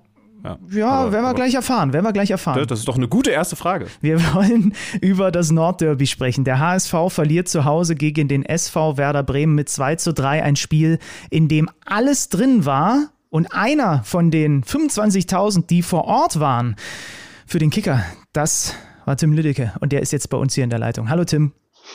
Hallo, guten Tag, ihr beiden. Guten Tag. Wir wollen kurz richtigstellen, es waren nicht 25.000 Leute für den Kicker vor Ort. Ähm, da bist du schon in einer Sonderposition, aber insgesamt 25.000 Leute. Das war Leute ein Gedankenstrich, den die Hörer natürlich gehört haben. Mein Gott, Stüter ist heute wieder. Ja, gut, wir sind, äh, der Kicker ist ein absolutes Powerhouse. Kann ja sein, dass die Zuhörer das mittlerweile denken. Tim. Zwei waren es, zwei. Ja, genau, zwei waren es. Du und der Kollege Wolf. Ähm, wie gesagt, es war alles drin. Ich habe mir das Spiel gestern dann tatsächlich abends nochmal Real Life 90 Minuten angeschaut. 25.000 Zuschauer zugelassen. Da muss man vielleicht nochmal kurz dazu sagen. In Hamburg ist die Grenze eigentlich gerade Corona-bedingt noch niedriger. Aber die Stadt hat sich einfach gedacht, wir machen uns beliebt und jetzt für dieses Spiel, als auch für den äh, Pokal, schrauben wir das nach oben. Und es war sogar wirklich das Zitat des Innensenators, um dem HSV Schwung zu geben für diese Aufgabe. Das finde ich, schon, find ich schon bemerkenswert. Äh, gib uns doch mal einen ersten Lagebericht, was du dann da so im Stadion auch alles wahrgenommen hast. Wie war das Spiel in Kombination mit dem, was da von den Rängen passiert ist? Ja, es war, es war eine schöne Sache, da auf jeden Fall zum, zum Anpfiff zu sitzen und die Fans äh, singen und grölen zu hören. Und die Stimmung war, ich benutze dieses Wort eigentlich nicht so gerne geil. Äh, es, es war aber nichts anderes, nur wenn du davon gesprochen hast, gerade mit dem, mit dem Schwung und für den HSV, das ist dann relativ schnell abgeebbt in Sachen Stimmung von den HSV-Fans, weil ähm, ja Werder im Volkspark mit so einer Dominanz da zugange gegangen ist, fast erschlagend. Äh, und der HSV, der eigentlich nicht dafür bekannt ist, irgendwie besonders eingeschüchtert aufzutreten, sondern und eher mutig unter Tim Walter gerade, der war da reichlich verunsichert, äh, um nicht zu sagen von der Rolle. Und ich glaube, nach knapp 30 Minuten hatten ich und der besagte Kollege Wolf irgendwie 6 zu 0 äh, Chancen für Werder auf dem Zettel. Ähm, von daher war die Stimmung dann etwas gedämpft. Es war natürlich trotzdem äh, ein cooles Erlebnis und äh, hat sich über die kompletten 90 Minuten dann auch ähm, bemerkbar gemacht, gerade auch bei den ganzen Schiedsrichterentscheidungen, bei, bei den Toren, äh, fünf an der Zahl. Äh, war, schon, war schon ein cooles Erlebnis, ja. Ja, über die Schiedsrichtersituation reden wir gleich noch, auch über das, was Daniel Siebert nach dem Spiel gesagt hat. Aber äh, lass uns erstmal beim Sportlichen bleiben, was auf dem Rasen passiert ist, was mir gestern dann in der Nachrecherche zu diesem Spiel aufgefallen ist, als ich es eben nochmal komplett geguckt habe. Es war schon bemerkenswert, der HSV hat ja versucht, sein Spiel zu spielen. Ne? Also sie haben zum Beispiel weiterhin, so gut es geht, versucht eigentlich in der ersten Halbzeit auf lange Bälle hinten raus zu verzichten und hinten raus zu spielen, aber sie wurden halt dermaßen eingeschnürt von den Bremern, dass, so habe ich das gerade rausgehört, das selbst dich ein bisschen überrascht hat? Ja, uns beide ähm, auf der Tribüne. Wir waren wirklich perplex teilweise, wie, wie gut die Bremer das Pressing ausgespielt haben, wie gut sie angelaufen sind und wie gut sie dann auch zu Ballgewinnen gekommen sind und dann auch zu den Angriffen, die dann halt nur nicht so ausgespielt wurden, dass es, äh, dass die Partie frühzeitig schon entschieden wurde. Ähm, 1-0 zur Halbzeit war dann relativ schmeichelhaft. Da hättest du auch gut und gerne 2-0, äh, wenn nicht sogar 3-0 stehen können.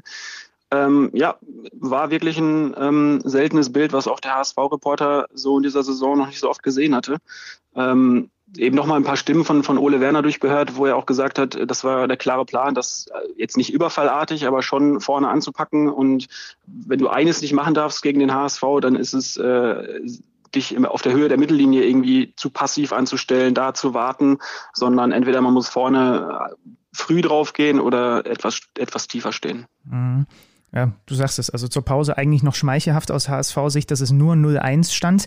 Lass uns mal in diese beiden Szenen reingehen, die es in der ersten Halbzeit gab, wo Daniel Siebert in einem weiß Gott nicht leicht zu leitenden Spiel, je mehr dieser Szenen natürlich auch dazu kam, äh, dann auch im Blickpunkt stand. Der, der Gast aus Bremen geht in Führung vom Elfmeterpunkt wer auch sonst, Marvin Duksch 1-0. Eine Situation, in der erst der Ball im Tor zappelt, dann auf Abseits entschieden wurde und dann aber auf Handspiel nachträglich nochmal nach VAR-Konsultation, weil Meffert äh, da nach einem Distanzschuss von Toprak der Ball an den Arm, an die Hand geht. Wie habt ihr diese Szene ausgewertet? Ja, wie du sagst, es war ein wirklich schwer zu leitendes Spiel für den, für den Schiedsrichter. Deswegen haben wir ihm am Ende, ich weiß nicht, ob ihr die Note gesehen habt, eine 3 gegeben, ähm, mit, mit leichten Abzügen aufgrund dieser ersten Situation, die wir, über die wir gerade sprechen. Ähm, das war schon eine harte Entscheidung, ähm, da jetzt auf Handspiel zu entscheiden, weil wo soll Haya mit sehen? Mit äh, Meffert war es, ne? Genau, Meffert, ja. Meffert war es. Äh, wo soll er hin mit den Händen? Also es war dann irgendwie de facto schon eine Vergrößerung der Körperfläche, ähm, aber wir haben die Entscheidung dann als sehr hart eingestuft.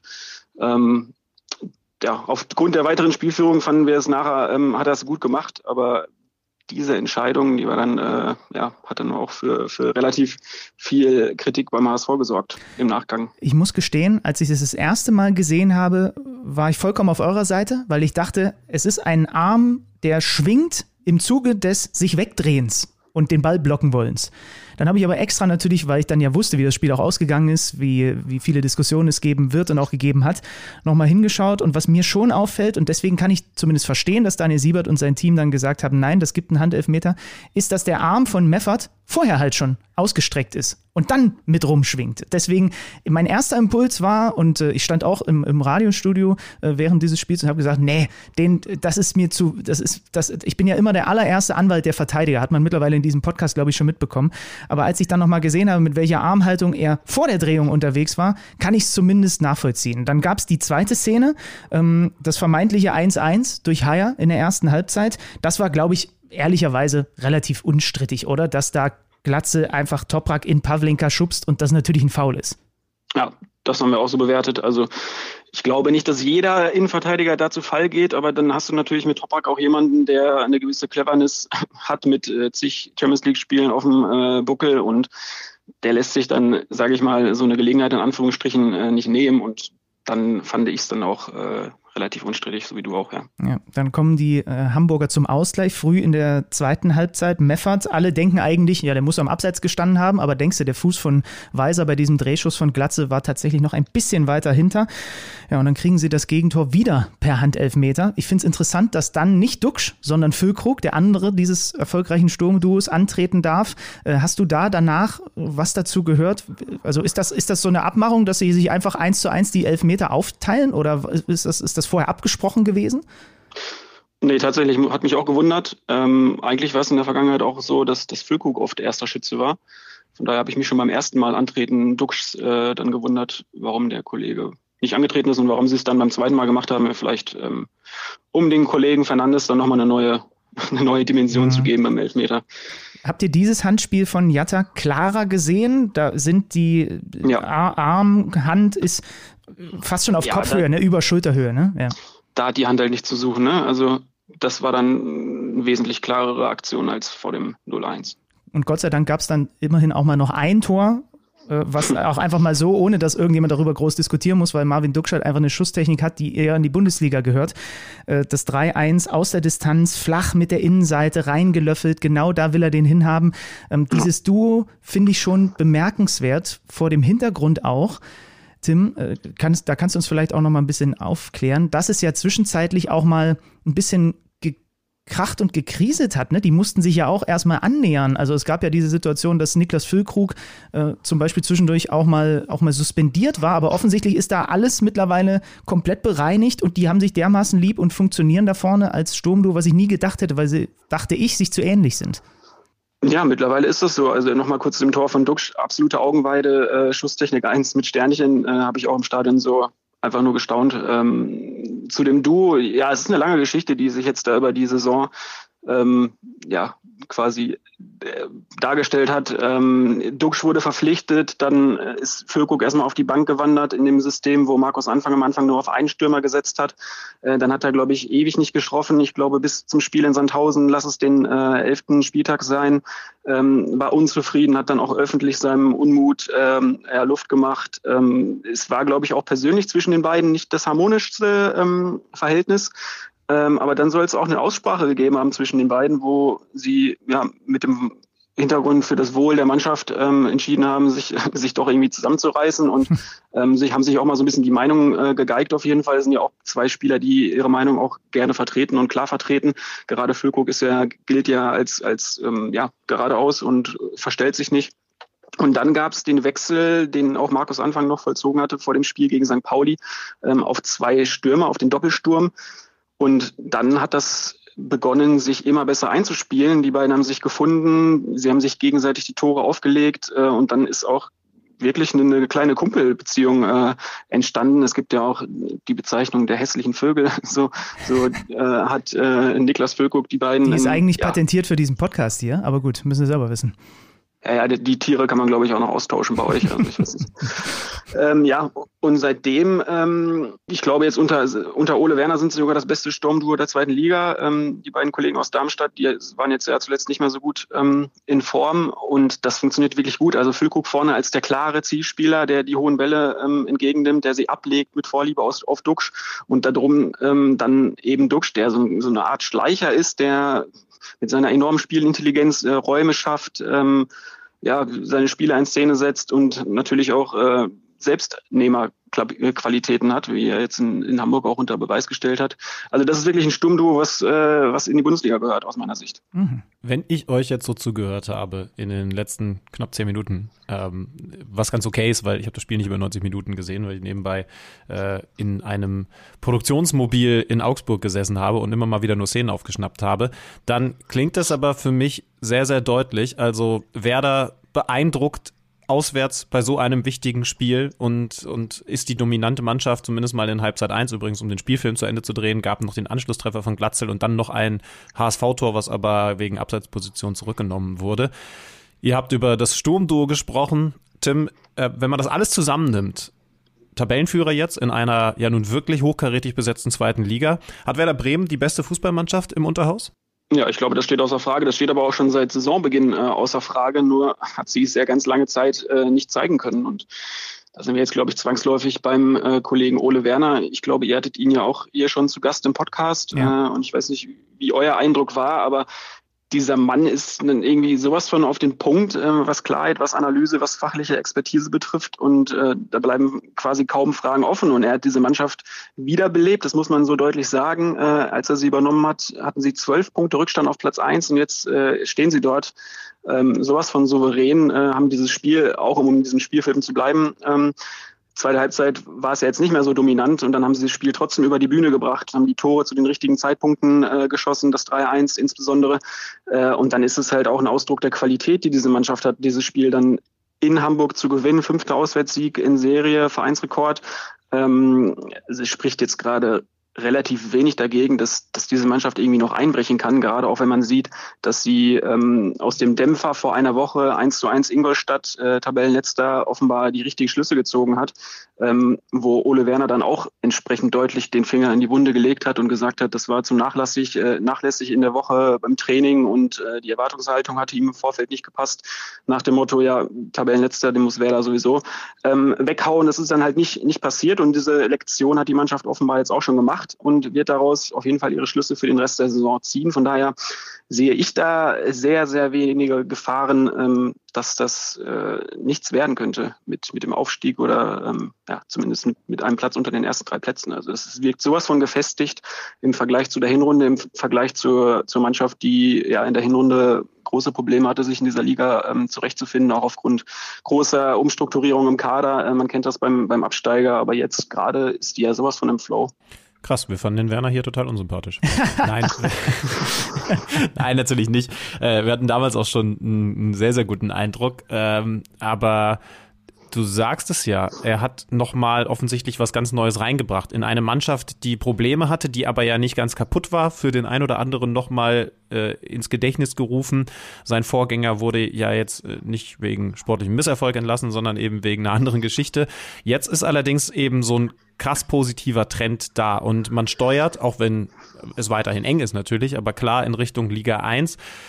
In dieser Zeit, in der es mit, mit Hype und, und Euphorie aufgrund der, der politischen Situation in dieser Welt gerade sowieso ein bisschen schwierig ist. Aber trotzdem die Frage, ist das was, was man in Bremen lange, lange vermisst hat und was jetzt aber wirklich entweder schon entstanden ist oder, oder zumindest langsam sich rauskristallisiert, dass der SV Werder Bremen auch wieder mit einem Trainer, bei dem man das Gefühl hat, das könnte was, was wirklich Neues, Langfristiges sein, hat ja Bremer Tradition, auf dem Weg, nachdem sich die Bremer Fans lange gesehnt haben? Ja, volle Zustimmung. Also äh, ich habe ein Video jetzt gesehen bei Twitter äh, gestern Abend noch. Äh, ich glaube, Benny, du hast es auch geliked, von daher wirst du es auch gesehen haben mit den Sprechchören äh, bei, der, bei, der, bei der Ankunft der Bremer. Duxi is on fire, ja. Genau, und äh, abwechselnd wahlweise hieß es auch Werner is on fire. Und das, ähm, ja, spiegelt natürlich alles wieder. Ich glaube, einer der, der Fans hatte dann auch noch den, den Lautsprecher in die Hand genommen und hat gesagt, ihr macht uns so viel Spaß und ihr bereitet uns wieder Freude, äh, Freude im Alltag auch, gerade in diesen Zeiten, du hast es angesprochen, ähm, das ist gerade, da, da wächst was zusammen, auch wieder mit den Fans, die natürlich in den letzten zwei Jahren viel zu ertragen hatten, ähm, auch gar nicht oder es schwierig zu ertragen war, weil sie gar nicht ins Stadion durften, als der Abstieg äh, passiert ist und so weiter. Ähm, da äh, entsteht gerade was und Ole Werner ist äh, ein großer Teil dieses großen äh, Ganzen und die Mannschaft gehört zum Teil, die Fans gehören zum Teil. Äh, es ist wieder so ein bisschen ein Hauch von dieser Bremer äh, Bremer Verschworenheit äh, und das macht sich auf allen Ebenen bemerkbar, auch sportlich. Wir fassen zusammen. Das war ein fantastisches Nordderby. Das hat mir den Sonntagabend nochmal extrem versüßt, als ich es geguckt habe. Bremen ist jetzt Tabellenführer, 45 Punkte. Dahinter Darmstadt und Pauli. Die haben ihre Spiele jeweils gewonnen am Samstag. Der HSV rutscht ab auf die 4, hat drei Punkte Rückstand, genauso wie der FC Schalke auf der 5. Äh, auch Nürnberg und Heidenheim sind noch im Dunstkreis. Es bleibt weiter dabei. Die zweite Liga äh, macht richtig Bock in diesem Jahr. Ich möchte zum Abschluss nochmal auf den äh, Schiedsrichter eingehen, denn das war schon was Bemerkenswertes. Der hat natürlich nach dem Spiel ähm, seine äh, Situation, oder was heißt natürlich, er hat sich halt gestellt und bei verschiedenen äh, Kollegen das erklärt. Jede Situation durchgegangen, das habe ich so gesehen, da habe ich deswegen so entschieden.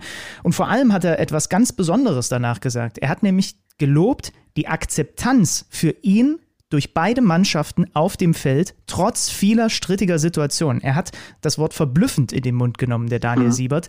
Und das ist aus zweierlei Hinsicht erwähnenswert. Zum einen, weil ich es gerade frisch erschienen in der aktuellen Folge Mensch Schiri, meinem Schiri-Podcast, genau mit diesem Daniel Siebert über eine Stunde zusammengesessen habe. Und das bestätigt wieder nur das, was ich dort in diesem Gespräch, äh, was ich euch wirklich ans Herz legen kann, erlebt habe. Das ist einfach ein echt angenehmer, korrekter Typ, der sich da stellt, dann auch nach dem Spiel und halt wirklich auch nochmal, also ich, ich, kann mich nicht, hab, habt ihr sowas schon mal gehört, dass ihr ein Schiedsrichter nach dem Spiel hinstellt und sagt, ich möchte mich bei beiden Mannschaften dafür bedanken, wie sie mich in meiner Funktion auf dem Feld trotz der Hitze des Spiels akzeptiert haben. Das finde ich bemerkenswert. Ja, fand ich auch absolut äh, denkwürdig und bemerkenswert. Ich habe es halt von der Tribüne nicht mitbekommen, hätte gerne die, die Gespräche dann auch mit den Spielern gehört, wie sich das für ihn jetzt äh, bemerkbar gemacht hatte. Äh, aber ich habe es ihm geglaubt und äh, fand es gut.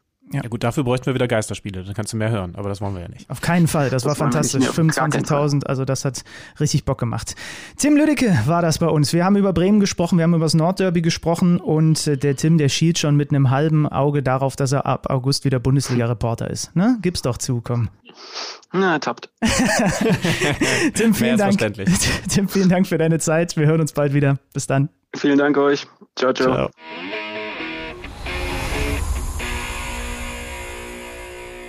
Sieht gut aus für den SV Werder Bremen. Ganz klar Richtung erste Liga unterwegs, raus aus dem Unterhaus. Apropos, Freddy Tapper hat auch jetzt ein ähm, leicht verbessertes Leben. Ähm, er ist weiterhin in meinem Unterhaus wohnhaft, aber ich habe ihm Internet eingerichtet und er hat jetzt Zugriff auf unser E-Mail-Konto, wo immer mal wieder Nachrichten reinflattern. Äh, darum lassen wir uns heute einfach mal überraschen, was Freddy aus seinem Statistikkeller so zu berichten hat. Wir können uns ja eigentlich auf ihn verlassen. Deswegen habe ich ja auch ein bisschen die Züge gelockert und bin einfach gespannt, was er jetzt vorzutragen hat.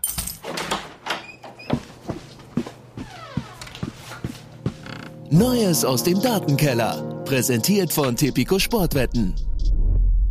Das Nordderby in der zweiten Liga wurde ja unter anderem aufgrund von zwei Handelfmetern mitentschieden. Anlässlich dieses Spiels hat uns der Hörer Antonio dann gefragt, in welcher Regelmäßigkeit denn Handelfmeter auch in der Bundesliga auftreten und ob es da in den letzten Jahren statistische Auffälligkeiten gab. Also habe ich mich mal auf die Daten geschmissen und habe da auch tatsächlich was gefunden. 21 Strafschüsse nach einem Handspiel gab es in dieser Saison nach 24 Spieltagen. Das ist zu diesem Zeitpunkt neuer Bundesliga-Rekord. Und auch auf eine volle Saison betrachtet ist die aktuelle Saison mit 21 Handelfmetern bereits auf Platz 4 aller Bundesligaspielzeiten. Getoppt werden die Handelfmeter aus dieser Saison nur in den Saisons 1967-68 mit 23 Handelfmetern, 2020-21 mit 26 und dem bisherigen Rekordjahr 2018-19 mit 31 Handelfmetern. Wie ihr schon seht, fallen damit drei der vier Saisons mit den meisten Handelfmetern in die Zeit nach 2017. Und das ist deshalb wichtig, weil erstens 2017 eine neue Handregel eingeführt wurde die ist zwar mittlerweile wieder leicht abgeändert worden, aber der zweite Punkt, und der ist vielleicht noch viel wichtiger, der VAR wurde eingeführt. Beide Regeländerungen haben also zu einem deutlichen Anstieg der Handelfmeter mit beigetragen. Kurioserweise ging mit der Einführung des VAR aber auch nur der Anteil der Handelfmeter hoch. Der Anstieg der gesamten Elfmeter war nur minimal in diesem Zeitraum. Wurden bis 2017-18 im Schnitt 85 Elfmeter pro Saison gepfiffen, sind es seit dieser Saison im Schnitt nur 89 Elfmeter, also nur ein Anstieg von 4 Elfmetern. Unter den sechs Spielzeiten mit den anteilig meisten Handelfmetern findet sich allerdings jede der letzten vier Spielzeiten. Den Topwert für die anteilig meisten Handelfmeter in einer Saison hält dabei die aktuelle Saison. 38% aller Elfmeter, die in dieser Saison gepfiffen wurden, gingen ein Handspiel voraus. Das ist neuer historischer Bundesliga-Rekord.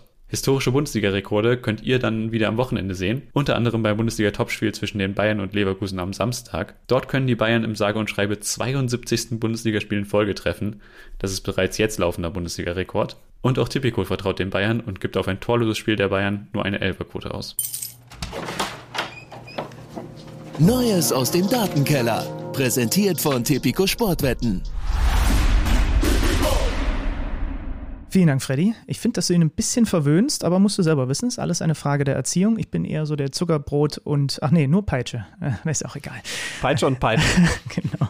Äh, bevor wir jetzt in die Bundesliga springen, eine Sache ist dann schon auf jeden Fall noch von äh, Gesprächswert und wollen wir hier an dieser Stelle zumindest mal nennen, ist nämlich, äh, während wir hier aufzeichnen, mittlerweile auch klar geworden aus Liga 2. Der FC Schalke 04 beendet die Partnerschaft mit Gazprom vorzeitig, also mit seinem äh, Sponsor, der ja mittlerweile seit 2007 bei den Schalkern damit drin ist. Und ähm, die Schalker so wird auch hier beim Kicker geschrieben, äh, sind sogar sehr zuversichtlich, dass sie zeitnah einen neuen Partner präsentieren können. Ähm, sie haben ja jetzt am Wochenende schon das erste Mal seit langer, langer Zeit ohne Gazprom auf der Brust gespielt. Da stand nur Schalke 04 drauf. Diese Sondertrikots haben jetzt schon dafür gesorgt, dass der Fanshop komplett überlastet ist, weil ganz viele Schalke-Fans dieses Trikot haben wollen, ähm, vielleicht auch um zu unterstützen. Und apropos Unterstützung, das finde ich bemerkenswert, am Wochenende gab es auch eine Aussage von Aki Watzke, vom Borussia Dortmund, der gesagt hat, der angeregt hat, dass Dortmund und vielleicht auch alle DFL-Clubs Schalke für das, was dann natürlich vielleicht äh, ja, bei ihnen da wegbricht,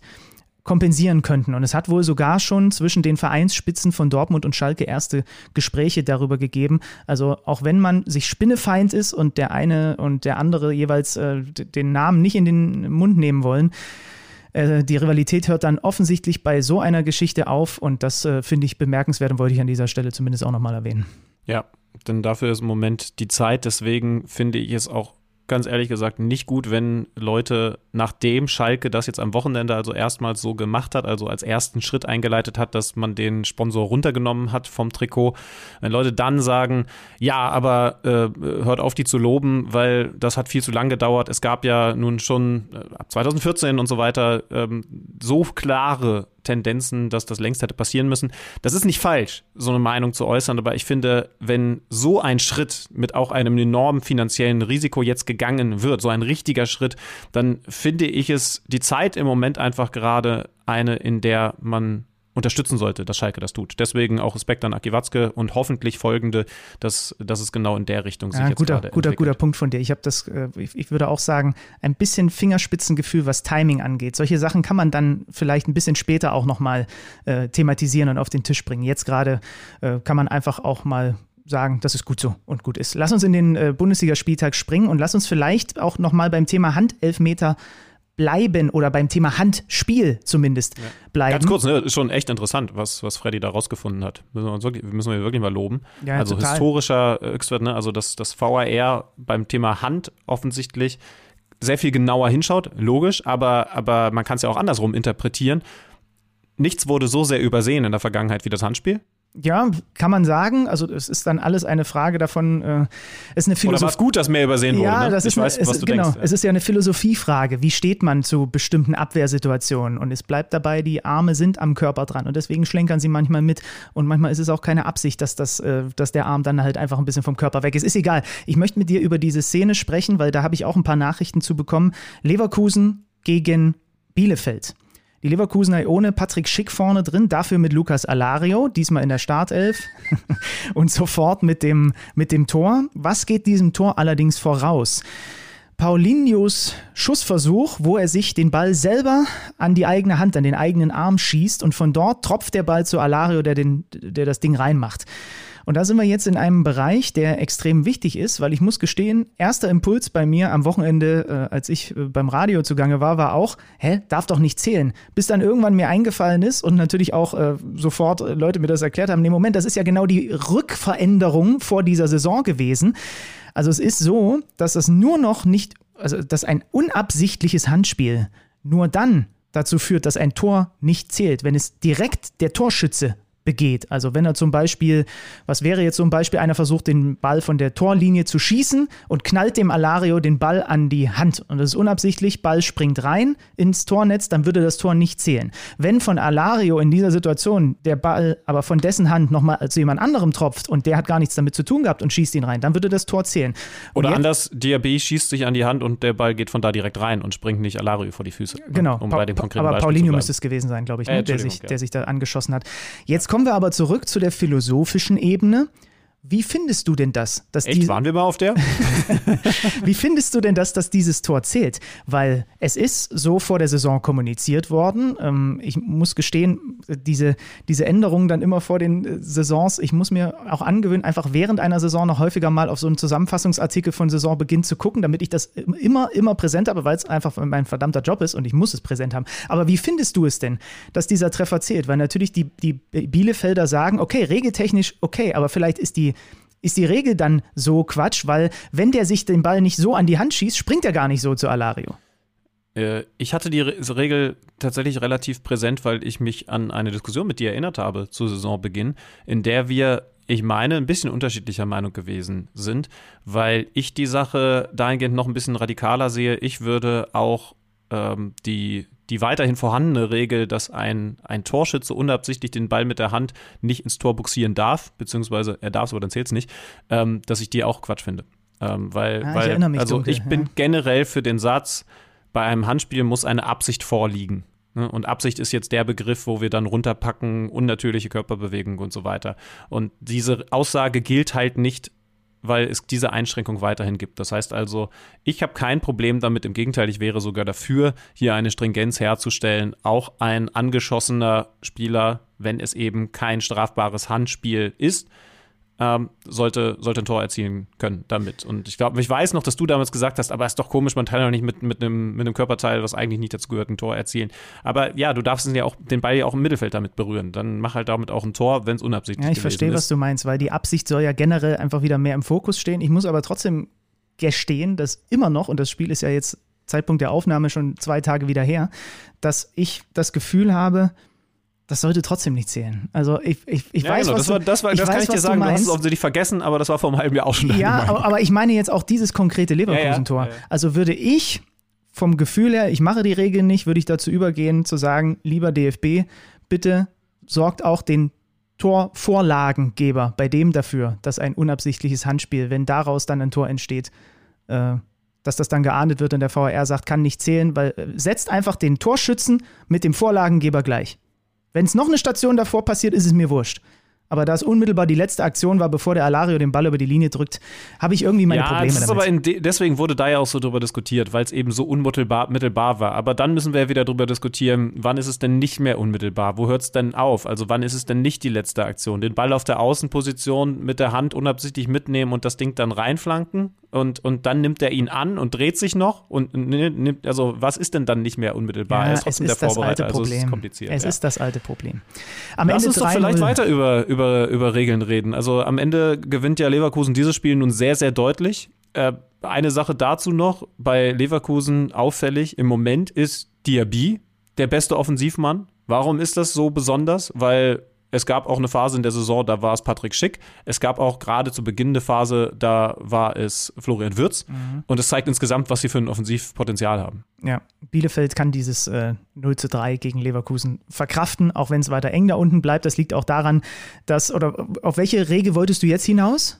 Ich wollte auf eine Regel, die in Gladbach beziehungsweise beim ah, Spiel Gladbach okay. gegen Wolfsburg diskutiert wurde, hinaus. Aber äh, komm, wir ma machen es heute ein bisschen schneller, weil ich habe es ja mitgekriegt, wir, wir waren heute sehr viel in Italien und in Liga 2 unterwegs. Wir werden versprochen auch wieder intensiver über die Bundesliga reden. Vielleicht müssen wir uns auch mal wieder eine, eine komplette Folge dafür Zeit nehmen und analysieren mal so einen kompletten Spieltag, vor allen Dingen, wenn es dann in Richtung Ende der Saison geht. Heute im Schnelldurchlauf äh, Hoffenheim dreht gegen Stuttgart. Da bleibt der Negativ Tieftrend erhalten, dass es eben auch immer wieder Nackenschläge gibt. Du hast gesagt, Leverkusen gewinnt gegen Bielefeld. Wichtiger Sieg für Union gegen Mainz, denn die kamen ja aus einer absoluten Misere, nachdem Max Kruse sie verlassen hatte und mehr Vorlage kann ich dir fürs nächste Spiel nicht geben. ich muss aber einmal da bleiben. Wie stehst du dazu, dass Grisha Prömel passiv im Sichtfeld des Torhüters sitzen darf und der Treffer dann zählt, weil kurz vor ihm ein anderer den Ball abfälscht. Da, da kommen wir nämlich in den, da kommen wir nämlich in den Bereich rein. Es, wird, ja. es, es, es bleibt Fußball philosophisch. Also das würde ja bedeuten, der Prömel dürfte auch im Sichtfeld einfach ganz starr stehen des Torhüters. Weil wenn er sitzen darf, müsste er auch stehen dürfen. Oder ist das dann schon wieder nicht mehr passiv? Ja. Ich, äh, ich Haraguchi das, mit dem Tor, ne? Äh, ihr habt ich hätte abseits gepfiffen. Weil ich, weil ich finde, in dem Moment, als der Schuss kommt, beeinflusst er den, äh, den, den Torhüter. Und was ich immer so schwierig finde, ist, ja, er ist nicht direkt im Sichtfeld, ne? Also er guckt ja über ihn drüber, aber der Ball wäre ja wahrscheinlich hätte er den Ball sogar berührt, ne? Also genau. der wäre zumindest ganz klar in seine Richtung gerauscht. So, und dann ist es in dem Moment. Äh, das ist natürlich diese hundertste Sekunde, aber du kannst ja nicht sagen, ja, das war ja nur ganz schnell. In dem Moment ist der Torhüter davon beeinflusst. Und, und, und das ist dann ein strafbares Abseits. Und dass der danach dann noch abgefälscht wird und, und dadurch dann als alles, was danach passiert, kein Abseits mehr ist, äh, von mir ist fein. Aber es gibt einen Moment, in dem ist der äh, Ball aufs Tor geflogen. Der, der Torhüter hat eben entsprechend eine Reaktion gezeigt oder auch keine Reaktion gezeigt, weil ihn da jemand beeinflusst hat. Und dann ist für mich die Definition von aktivem Abseits gegeben. Aber du hast recht, stimmt, das war auch noch eine komplizierte gab, Es gab viel. An diesem Spieltag gab es extrem viel. Union am Ende 3-1. Der Ex-Club von Max Kruse kann also auch ohne Max Kruse gewinnen. Der spielt mit Wolfsburg bei seinem anderen Ex-Club, bei Borussia Mönchengladbach, unentschieden. 2 zu 2. Jetzt bin ich sehr gespannt, über welche Szene möchtest du denn sprechen? Möchtest du über den vermeintlichen Kruse Elfmeter oder über den Platzverweis von äh, Lacroix sprechen? Ah, okay, ja. Es gibt nee, ja auch will, da zwei ich, Szenen, ja. ja. Ich glaube, äh, obwohl ich bin gespannt, weil wir haben uns noch nicht drüber unterhalten. Wir machen das ja hier live und äh, ohne doppelten Boden. Äh, ich glaube, über den vermeintlichen Kruse Elfmeter gibt es ein bisschen mehr zu diskutieren, aber, aber who knows. Machen wir kurz äh, mal das Fass auf im Spielerischen und zwar mit einer Analyse, zumindest mal von mir, dass Gladbach anfangs klar die bessere Mannschaft gewesen ist, ja. dass, äh, dass, dass Wolfsburg enorme Probleme hatte, ins Spiel reinzufinden, aber Gladbach hat die Tür aufgelassen und das ganz gehörig, weil sie defensiv einfach weiter anfällig gewesen sind. Matze Ginter KMD-Freund hatte keinen guten Tag, zumindest zwei Aktionen, bei denen er ähm, nicht, nicht gut mit dabei war. Blöderweise zwei Gegentore. Einmal aus dem Spiel, einmal Standardsituation. Und ähm, ja, dann, dann kippt dieses Spiel aber in der zweiten Halbzeit trotzdem. Und diese beiden Aktionen, die sind maßgeblich daran mitschuldig oder, oder verantwortlich. Äh, beim Spielstand von 2 zu 1 hat Max Kruse eine Aktion im, am gegnerischen 16er. Genau, und er wird ganz klar von Kone getroffen. Also der landet mit seinem, äh, mit seiner Fußsohle, mit den äh, Stollen, ich glaube, am Sprungre Sprunggelenk von Max Kruse. Hast und du seinen, seinen Post gesehen? Er hat sogar äh, heute, glaube ich, oder gestern Abend gepostet, äh, Foto davon mit, mit klaren Stollenabdrücken. Ja, das kann ich mir, also anders geht es auch gar nicht äh, in, in der Situation. Und dann ehrt den Kruse ja eigentlich, dass er, obwohl der Kontakt da ist, nicht sofort fällt. Es gibt auch Spieler, die fallen, obwohl es gar keinen Kontakt gibt, sondern er versucht noch im Dribbling drin zu bleiben und vielleicht vielleicht doch noch das Tor zu schießen. Und wieder philosophisch gefragt, dafür wird er eigentlich im Endeffekt bestraft. Er wird das ist nicht philosophisch gefragt. Du versuchst jeden Satz im Moment auszuschmücken, indem du sagst, äh, indem du das Wort philosophisch mit einbringst, aber es ist einfach nur aber gefragt. Du, du weißt, was ich meine. Fußballphilosophie, ich kann alles als Fußballphilosophie erklären. Er wird bestraft dafür, dass er versucht, auf den Beinen zu bleiben. Ja, das stimmt. Und das hat natürlich eine, eine größere Weite, ähm, um es philosophisch zu sagen. ähm, denn das Problem ist natürlich, so eine Aktion, die, und das ist ganz wichtig, nicht vom VAR überprüft wird, weil er weiterläuft und weil er noch an einem anderen Gegenspieler vorbeigeht, bis er dann hängen bleibt und am Boden liegen bleibt. So eine Aktion führt natürlich dann dazu, dass alle Spieler noch mal mehr getrichtert sind, okay, ich muss halt fallen weil so kriege ich den Elfmeter. Und ganz ehrlich, ähm, das hätte. Beim nächsten Mal fällt er. Ja, und das, das hätte ganz vielen gemacht mit diesem Spiel. Also, wie gesagt, ähm, auf und ab, schwierig zu analysierende Leistung vom, vom VfL Wolfsburg, weil phasenweise schwach, aber da dann, da dann sehr gut. Und dann führen die 3-1, wenn der Elfmeter reingeht. Muss er auch erstmal, aber gehen wir mal davon aus. Und dann, dann kippt dieses Spiel, glaube ich, nicht mehr.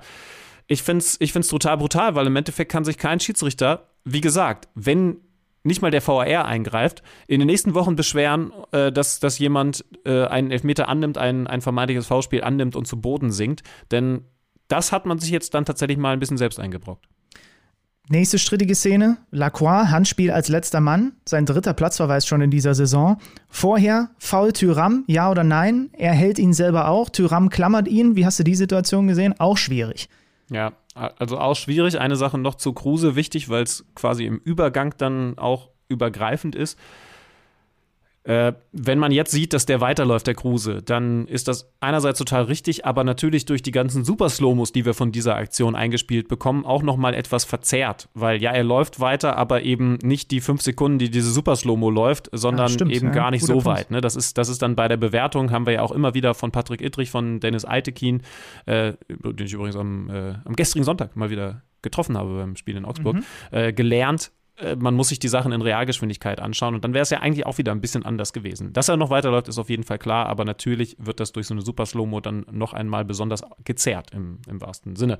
Auf der anderen Seite gab es womöglich einen allerersten Kontakt vom Offensivmann gegen Lacroix. Das stimmt schon, aber da ist es für mich so minimal unterschiedlich zeitlich, bis dann auch Lacroix Hand anlegt, ja, die machen dass beide ich viel. da dazu tendiere, dass beide rangeln und am Ende Lacroix merkt, er verliert diesen Zweikampf, bei dem beide unfair vorgehen ähm, und, und spielt deswegen Hand. Und man sieht auch in der Super Slow-Mo, weil sie kann ja auch sehr helfen, dass er noch die Intention hat, mit dem Kopf so ein bisschen hinzugehen und das irgendwie vielleicht so rauszumogeln, ist auch eher eine Instinkthandlung.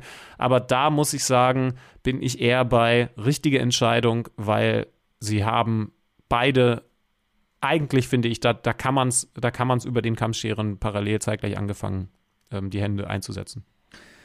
Zwei, Oder siehst du es anders? Also hast du, sagst du, dass. Nein, dass nein, ich sehe es ich auch so, weil beide einfach nicht regelkonform dort sich behaken, hebt es sich für mich auf. Aber, aber die Frage ist ja, also sagst du auch wirklich zeitgleich? Weil, ja, also, auch das ist so minimal, also da hast du schon recht. Also das würde ich, würde ich nicht, da würde ich jetzt nicht sagen, dass der eine klar vor dem anderen damit angefangen hat. Und im Übrigen heißt es trotzdem immer noch nicht, dass er dann da mit der Hand hin muss. Ähm, aber ja, sehe ich eher, sehe ich eher wie du. 2-2 am Ende. Und dann gab es noch einen, boah, Alter, also bei Freiburg gegen Hertha 3-0, da gab es noch einen Elfmeter. Gechter soll gefault haben, war in meinen Augen kein Foulspiel. Ich habe keins erkennen können in all den Kameras, die ich gesehen habe. Das war die Führung.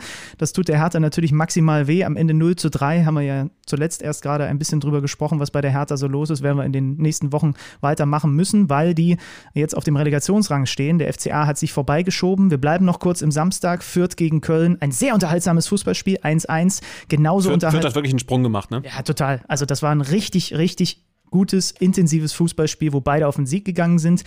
Und genauso gut, genauso viel Spaß hat mir dann der Samstagabend mit Frankfurt gegen Bayern gemacht. Ähm, dieser, dieser Schachzug von Glasner hinter Kostic, den Lenz auf der linken Seite als Absicherung aufzustellen, ist sehr gut aufgegangen, ne? oder zumindest teilweise sehr gut aufgegangen, weil der Kostic halt dann nicht die ganze Zeit die ganze Seite beackern musste. Und wenn er dann offensiv in Erscheinung getreten ist, wenn sie umgeschaltet haben, sie haben ja keinen klassischen Stürmer, die Frankfurter drauf gehabt, ne? Sie hatten Lindström, Kostic und ähm, äh, Knauf vorne drin. Und da war ganz klar, was sie eigentlich wollen, schnell umschalten. Und da siehst du, also Kostic ist schon eine, ist schon eine Naturgewalt, die wir da in der Liga haben.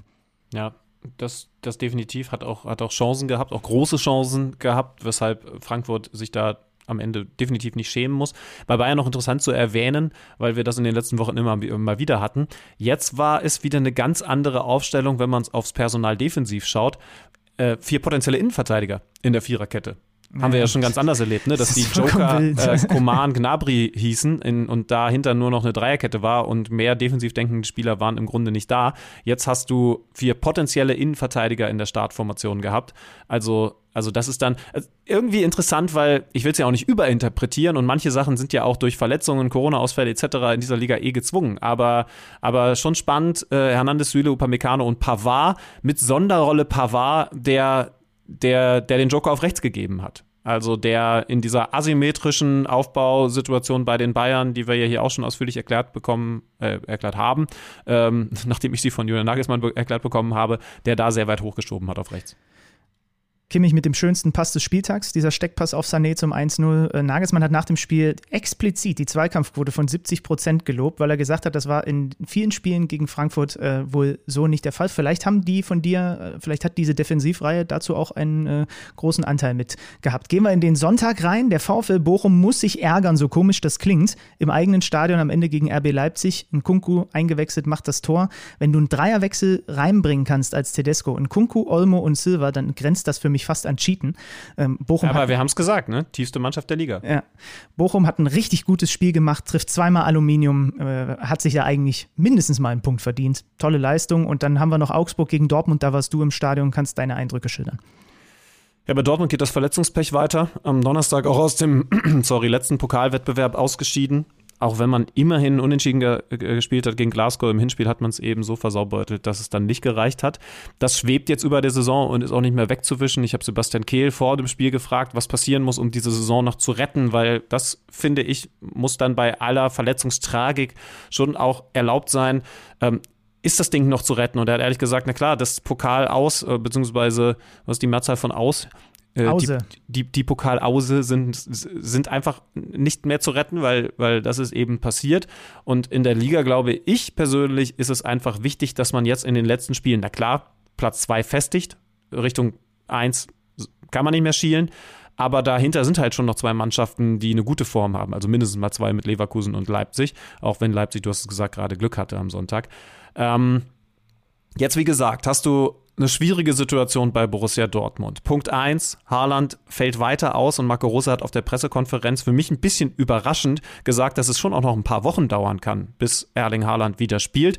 Da zuckt der Kicker-Manager Alex Lüter zusammen und stellt dann für Dortmund fest, dass nicht nur das das Problem ist, sondern dass dann auch noch ein Marco Reus verletzt ist, dass ein Thomas Meunier, der nicht zu unterschätzen ist auf der rechten Seite, womöglich sogar bis zum Saisonende ausfallen wird.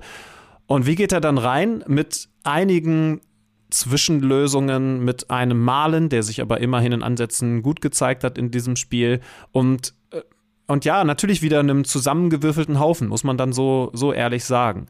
Was passiert in diesem Spiel gegen Augsburg, bei denen wir auch sagen müssen, dass zum Beispiel ein Finn Bogerson lange ausfällt, ganz bitter für die. Auch da gab es Corona-Fälle. Pepi mit Startelf-Debüt, allerdings keinem guten.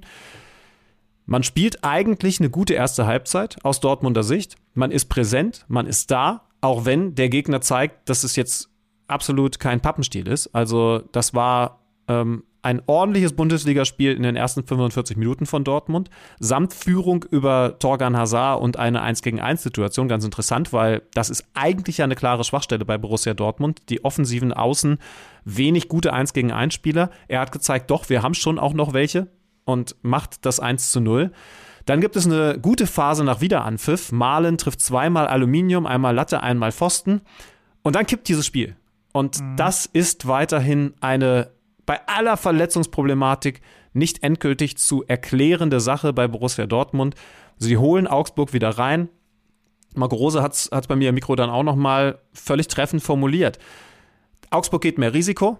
Das ist jetzt aber auch nicht die größte Überraschung in der Geschichte des Weltfußballs, weil man eben 0-1 hinten liegt. Und anstatt sich dann die Räume zu nehmen, die sich logischerweise ergeben, dominiert Augsburg dann auch mit der Symbiose 15.000 euphorische Fans. Das fand ich auch sehr, sehr beeindruckend. Dieses Spiel, und das darf Borussia Dortmund einfach nicht passieren. Dass du gegen Augsburg, das, also wenn die Bayern aufdrehen, okay, aber das Augsburg, und ich will die nicht kleinreden, sie haben es dann toll gemacht und, und wie gesagt, zusammen mit den Fans, sie haben ja auch eine Heimstärke und da auch ein gewisses Selbstbewusstsein. Ja, die haben da eine tolle Stimmung, gemerkt. wenn, da, wenn genau. da Leute im Stadion sind. Das ist ja. besonders, ja. Ja, und das war es dann eben auch, aber Dortmund hat es zugelassen. Und warum? Weil Dortmund diese Räume, die sie gegeben haben, nicht bespielt hat, weil Dortmund nicht die Leute in der Mannschaft hat, die dann mal drauftreten. Zur ganzen Wahrheit gehört dann eben auch, du hast einen Ballverlust in der gegnerischen Hälfte, der am Ende nach Umschaltfußball Augsburg wieder mal bestraft wird. Das ist kein Riesenfehler. Äh, Mats Hummels hat jetzt über den Ball geschlagen gegen die Rangers. So, das ist mal, das ist mal so ein, so ein klassischer Bock gewesen, auch wenn man ihn da jetzt nicht zu sehr tadeln darf, aber, oder sollte. Aber sie haben ganz häufig Gegentore wie dieses. Fehler im Aufbauspiel wird bestraft. Und da muss man überlegen, ist das eine Pechsaison oder sagt das halt dann auch einfach zu viel über die Rückwärtsbewegung und all das aus, über die Konsequenz, dann das Ding wegzuverteidigen aus. Mir fehlt bei Dortmund, so sehr ich Moderhut liebe, so sehr du Julian Brandt liebst, einfach jemand, der in so einer Phase des Spiels sagt, so, ich bin jetzt hier gerade der entscheidende, zentrale Mann, ich trete drauf oder ich mache das Spiel schnell, wenn. Exakt. Also, du brauchst da im Zentrum jemanden, der der eine bessere Entscheidungsfindung hat. Man kann das Bellingham nicht aufhalsen, weil der wird für mich ein absoluter Weltstar, aber er ist es eben noch nicht. Und die anderen kriegen es nicht hin. Und, und dann reicht es übrigens auch nicht, wenn Emre Can mal laut wird, wenn Kobel von hinten ruft und so. Ne? Das ist alles gut, will ich nicht kleinreden. Aber du brauchst eine zentrale Figur. Nicht jeder hat einen Josh Kimmich da im zentralen Mittelfeld, aber bei Dortmund fehlt er eklatant wie nirgendwo sonst. Ich habe hier in meinen Notizen, das machen wir irgendwann in den nächsten Wochen mal, Kaderplanung BVB wir versuchen das einfach mal. Ich habe mir mal ein paar Gedanken über ein paar Positionen gemacht. Äh, und gerade nach dem, was Johannes Spors heute noch erzählt hat, muss ich da sicherlich noch mal ran.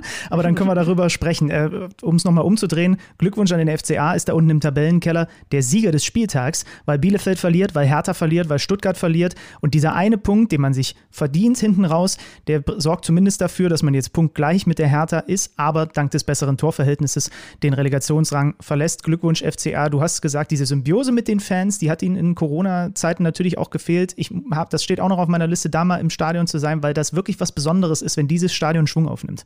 Ja, gibt jetzt ganz wichtige Spiele. Es spielen gegen all die da noch äh, im direkten Duell. Also der März wird sehr, sehr interessant für Augsburg, aber du hast es einfach gemerkt, wenn, wenn die ein Heimspiel haben, ganz interessante Aussage, das kann ich noch erzählen, vor dem Spiel, dann haben die ein Selbstverständnis. Markus Weinzel sagt zum Beispiel, ja, äh, wir haben hier gegen Freiburg letzte Woche verloren, ähm, da war er ja Corona-bedingt nicht mit im Stadion. Aber ähm, das ist halt doof gelaufen. Das sind Punkte, die wir eigentlich eingeplant haben. Mhm. Ich finde die Aussage total gut, weil, ey, Freiburg kann man, kann man dann sagen, die sind Fünfter. Die solltet ihr mal ganz klar nicht als Punktelieferanten einplanen. Aber andererseits ist es doch irgendwie auch genau richtig, mit so einem Selbstbewusstsein ranzugehen, zu sagen, Freiburg, das ist noch unsere Kragenweite und zwar dann, wenn wir es schaffen, zu Hause mit diesen Fans eine solche Power zu erzeugen, dass, äh, dass da eben, äh, also Augsburg einfach in einem anderen Maßstab auftritt. Und das, das, das fand ich sehr, sehr interessant, ja. Viel zu diskutieren. Vollgepackte Sendung, lange Sendung. Danke, dass ihr bis zum Schluss dabei geblieben seid. Ähm, ja, das ist ein bisschen ausgeartet, aber mein Gott, es gab halt auch einfach viel, viel, viel zu besprechen. Danke an Johannes Spors, danke an Tim Lüdecke. Euch vielen Dank fürs Zuhören. Von meiner Seite am Ende nur noch mal der Appell, guckt Nachrichten, aber auch nicht zu viel. Geht mal vor die Tür. Schlübenmann, das war, glaube ich, zumindest für uns beide im äh, Zeitraum dieser Aufzeichnung auch mal eine ganz äh, schöne Ablenkung bei all dem, was da gerade so passiert. Danke dir. Ja, definitiv. Ist, ist lang geworden. Wir haben es mal wieder hingekriegt. Sehr, sehr intensiv und lang über diese Nebensache, die sich Fußball nennt, ja. zu reden. Schön, dass ihr dabei gewesen seid. Wir hören uns nächsten Montag spätestens wieder. Macht's gut. Kicker meets the Zone, der Fußball-Podcast. Präsentiert von Tipico Sportwetten mit Alex Schlüter und Benny Zander.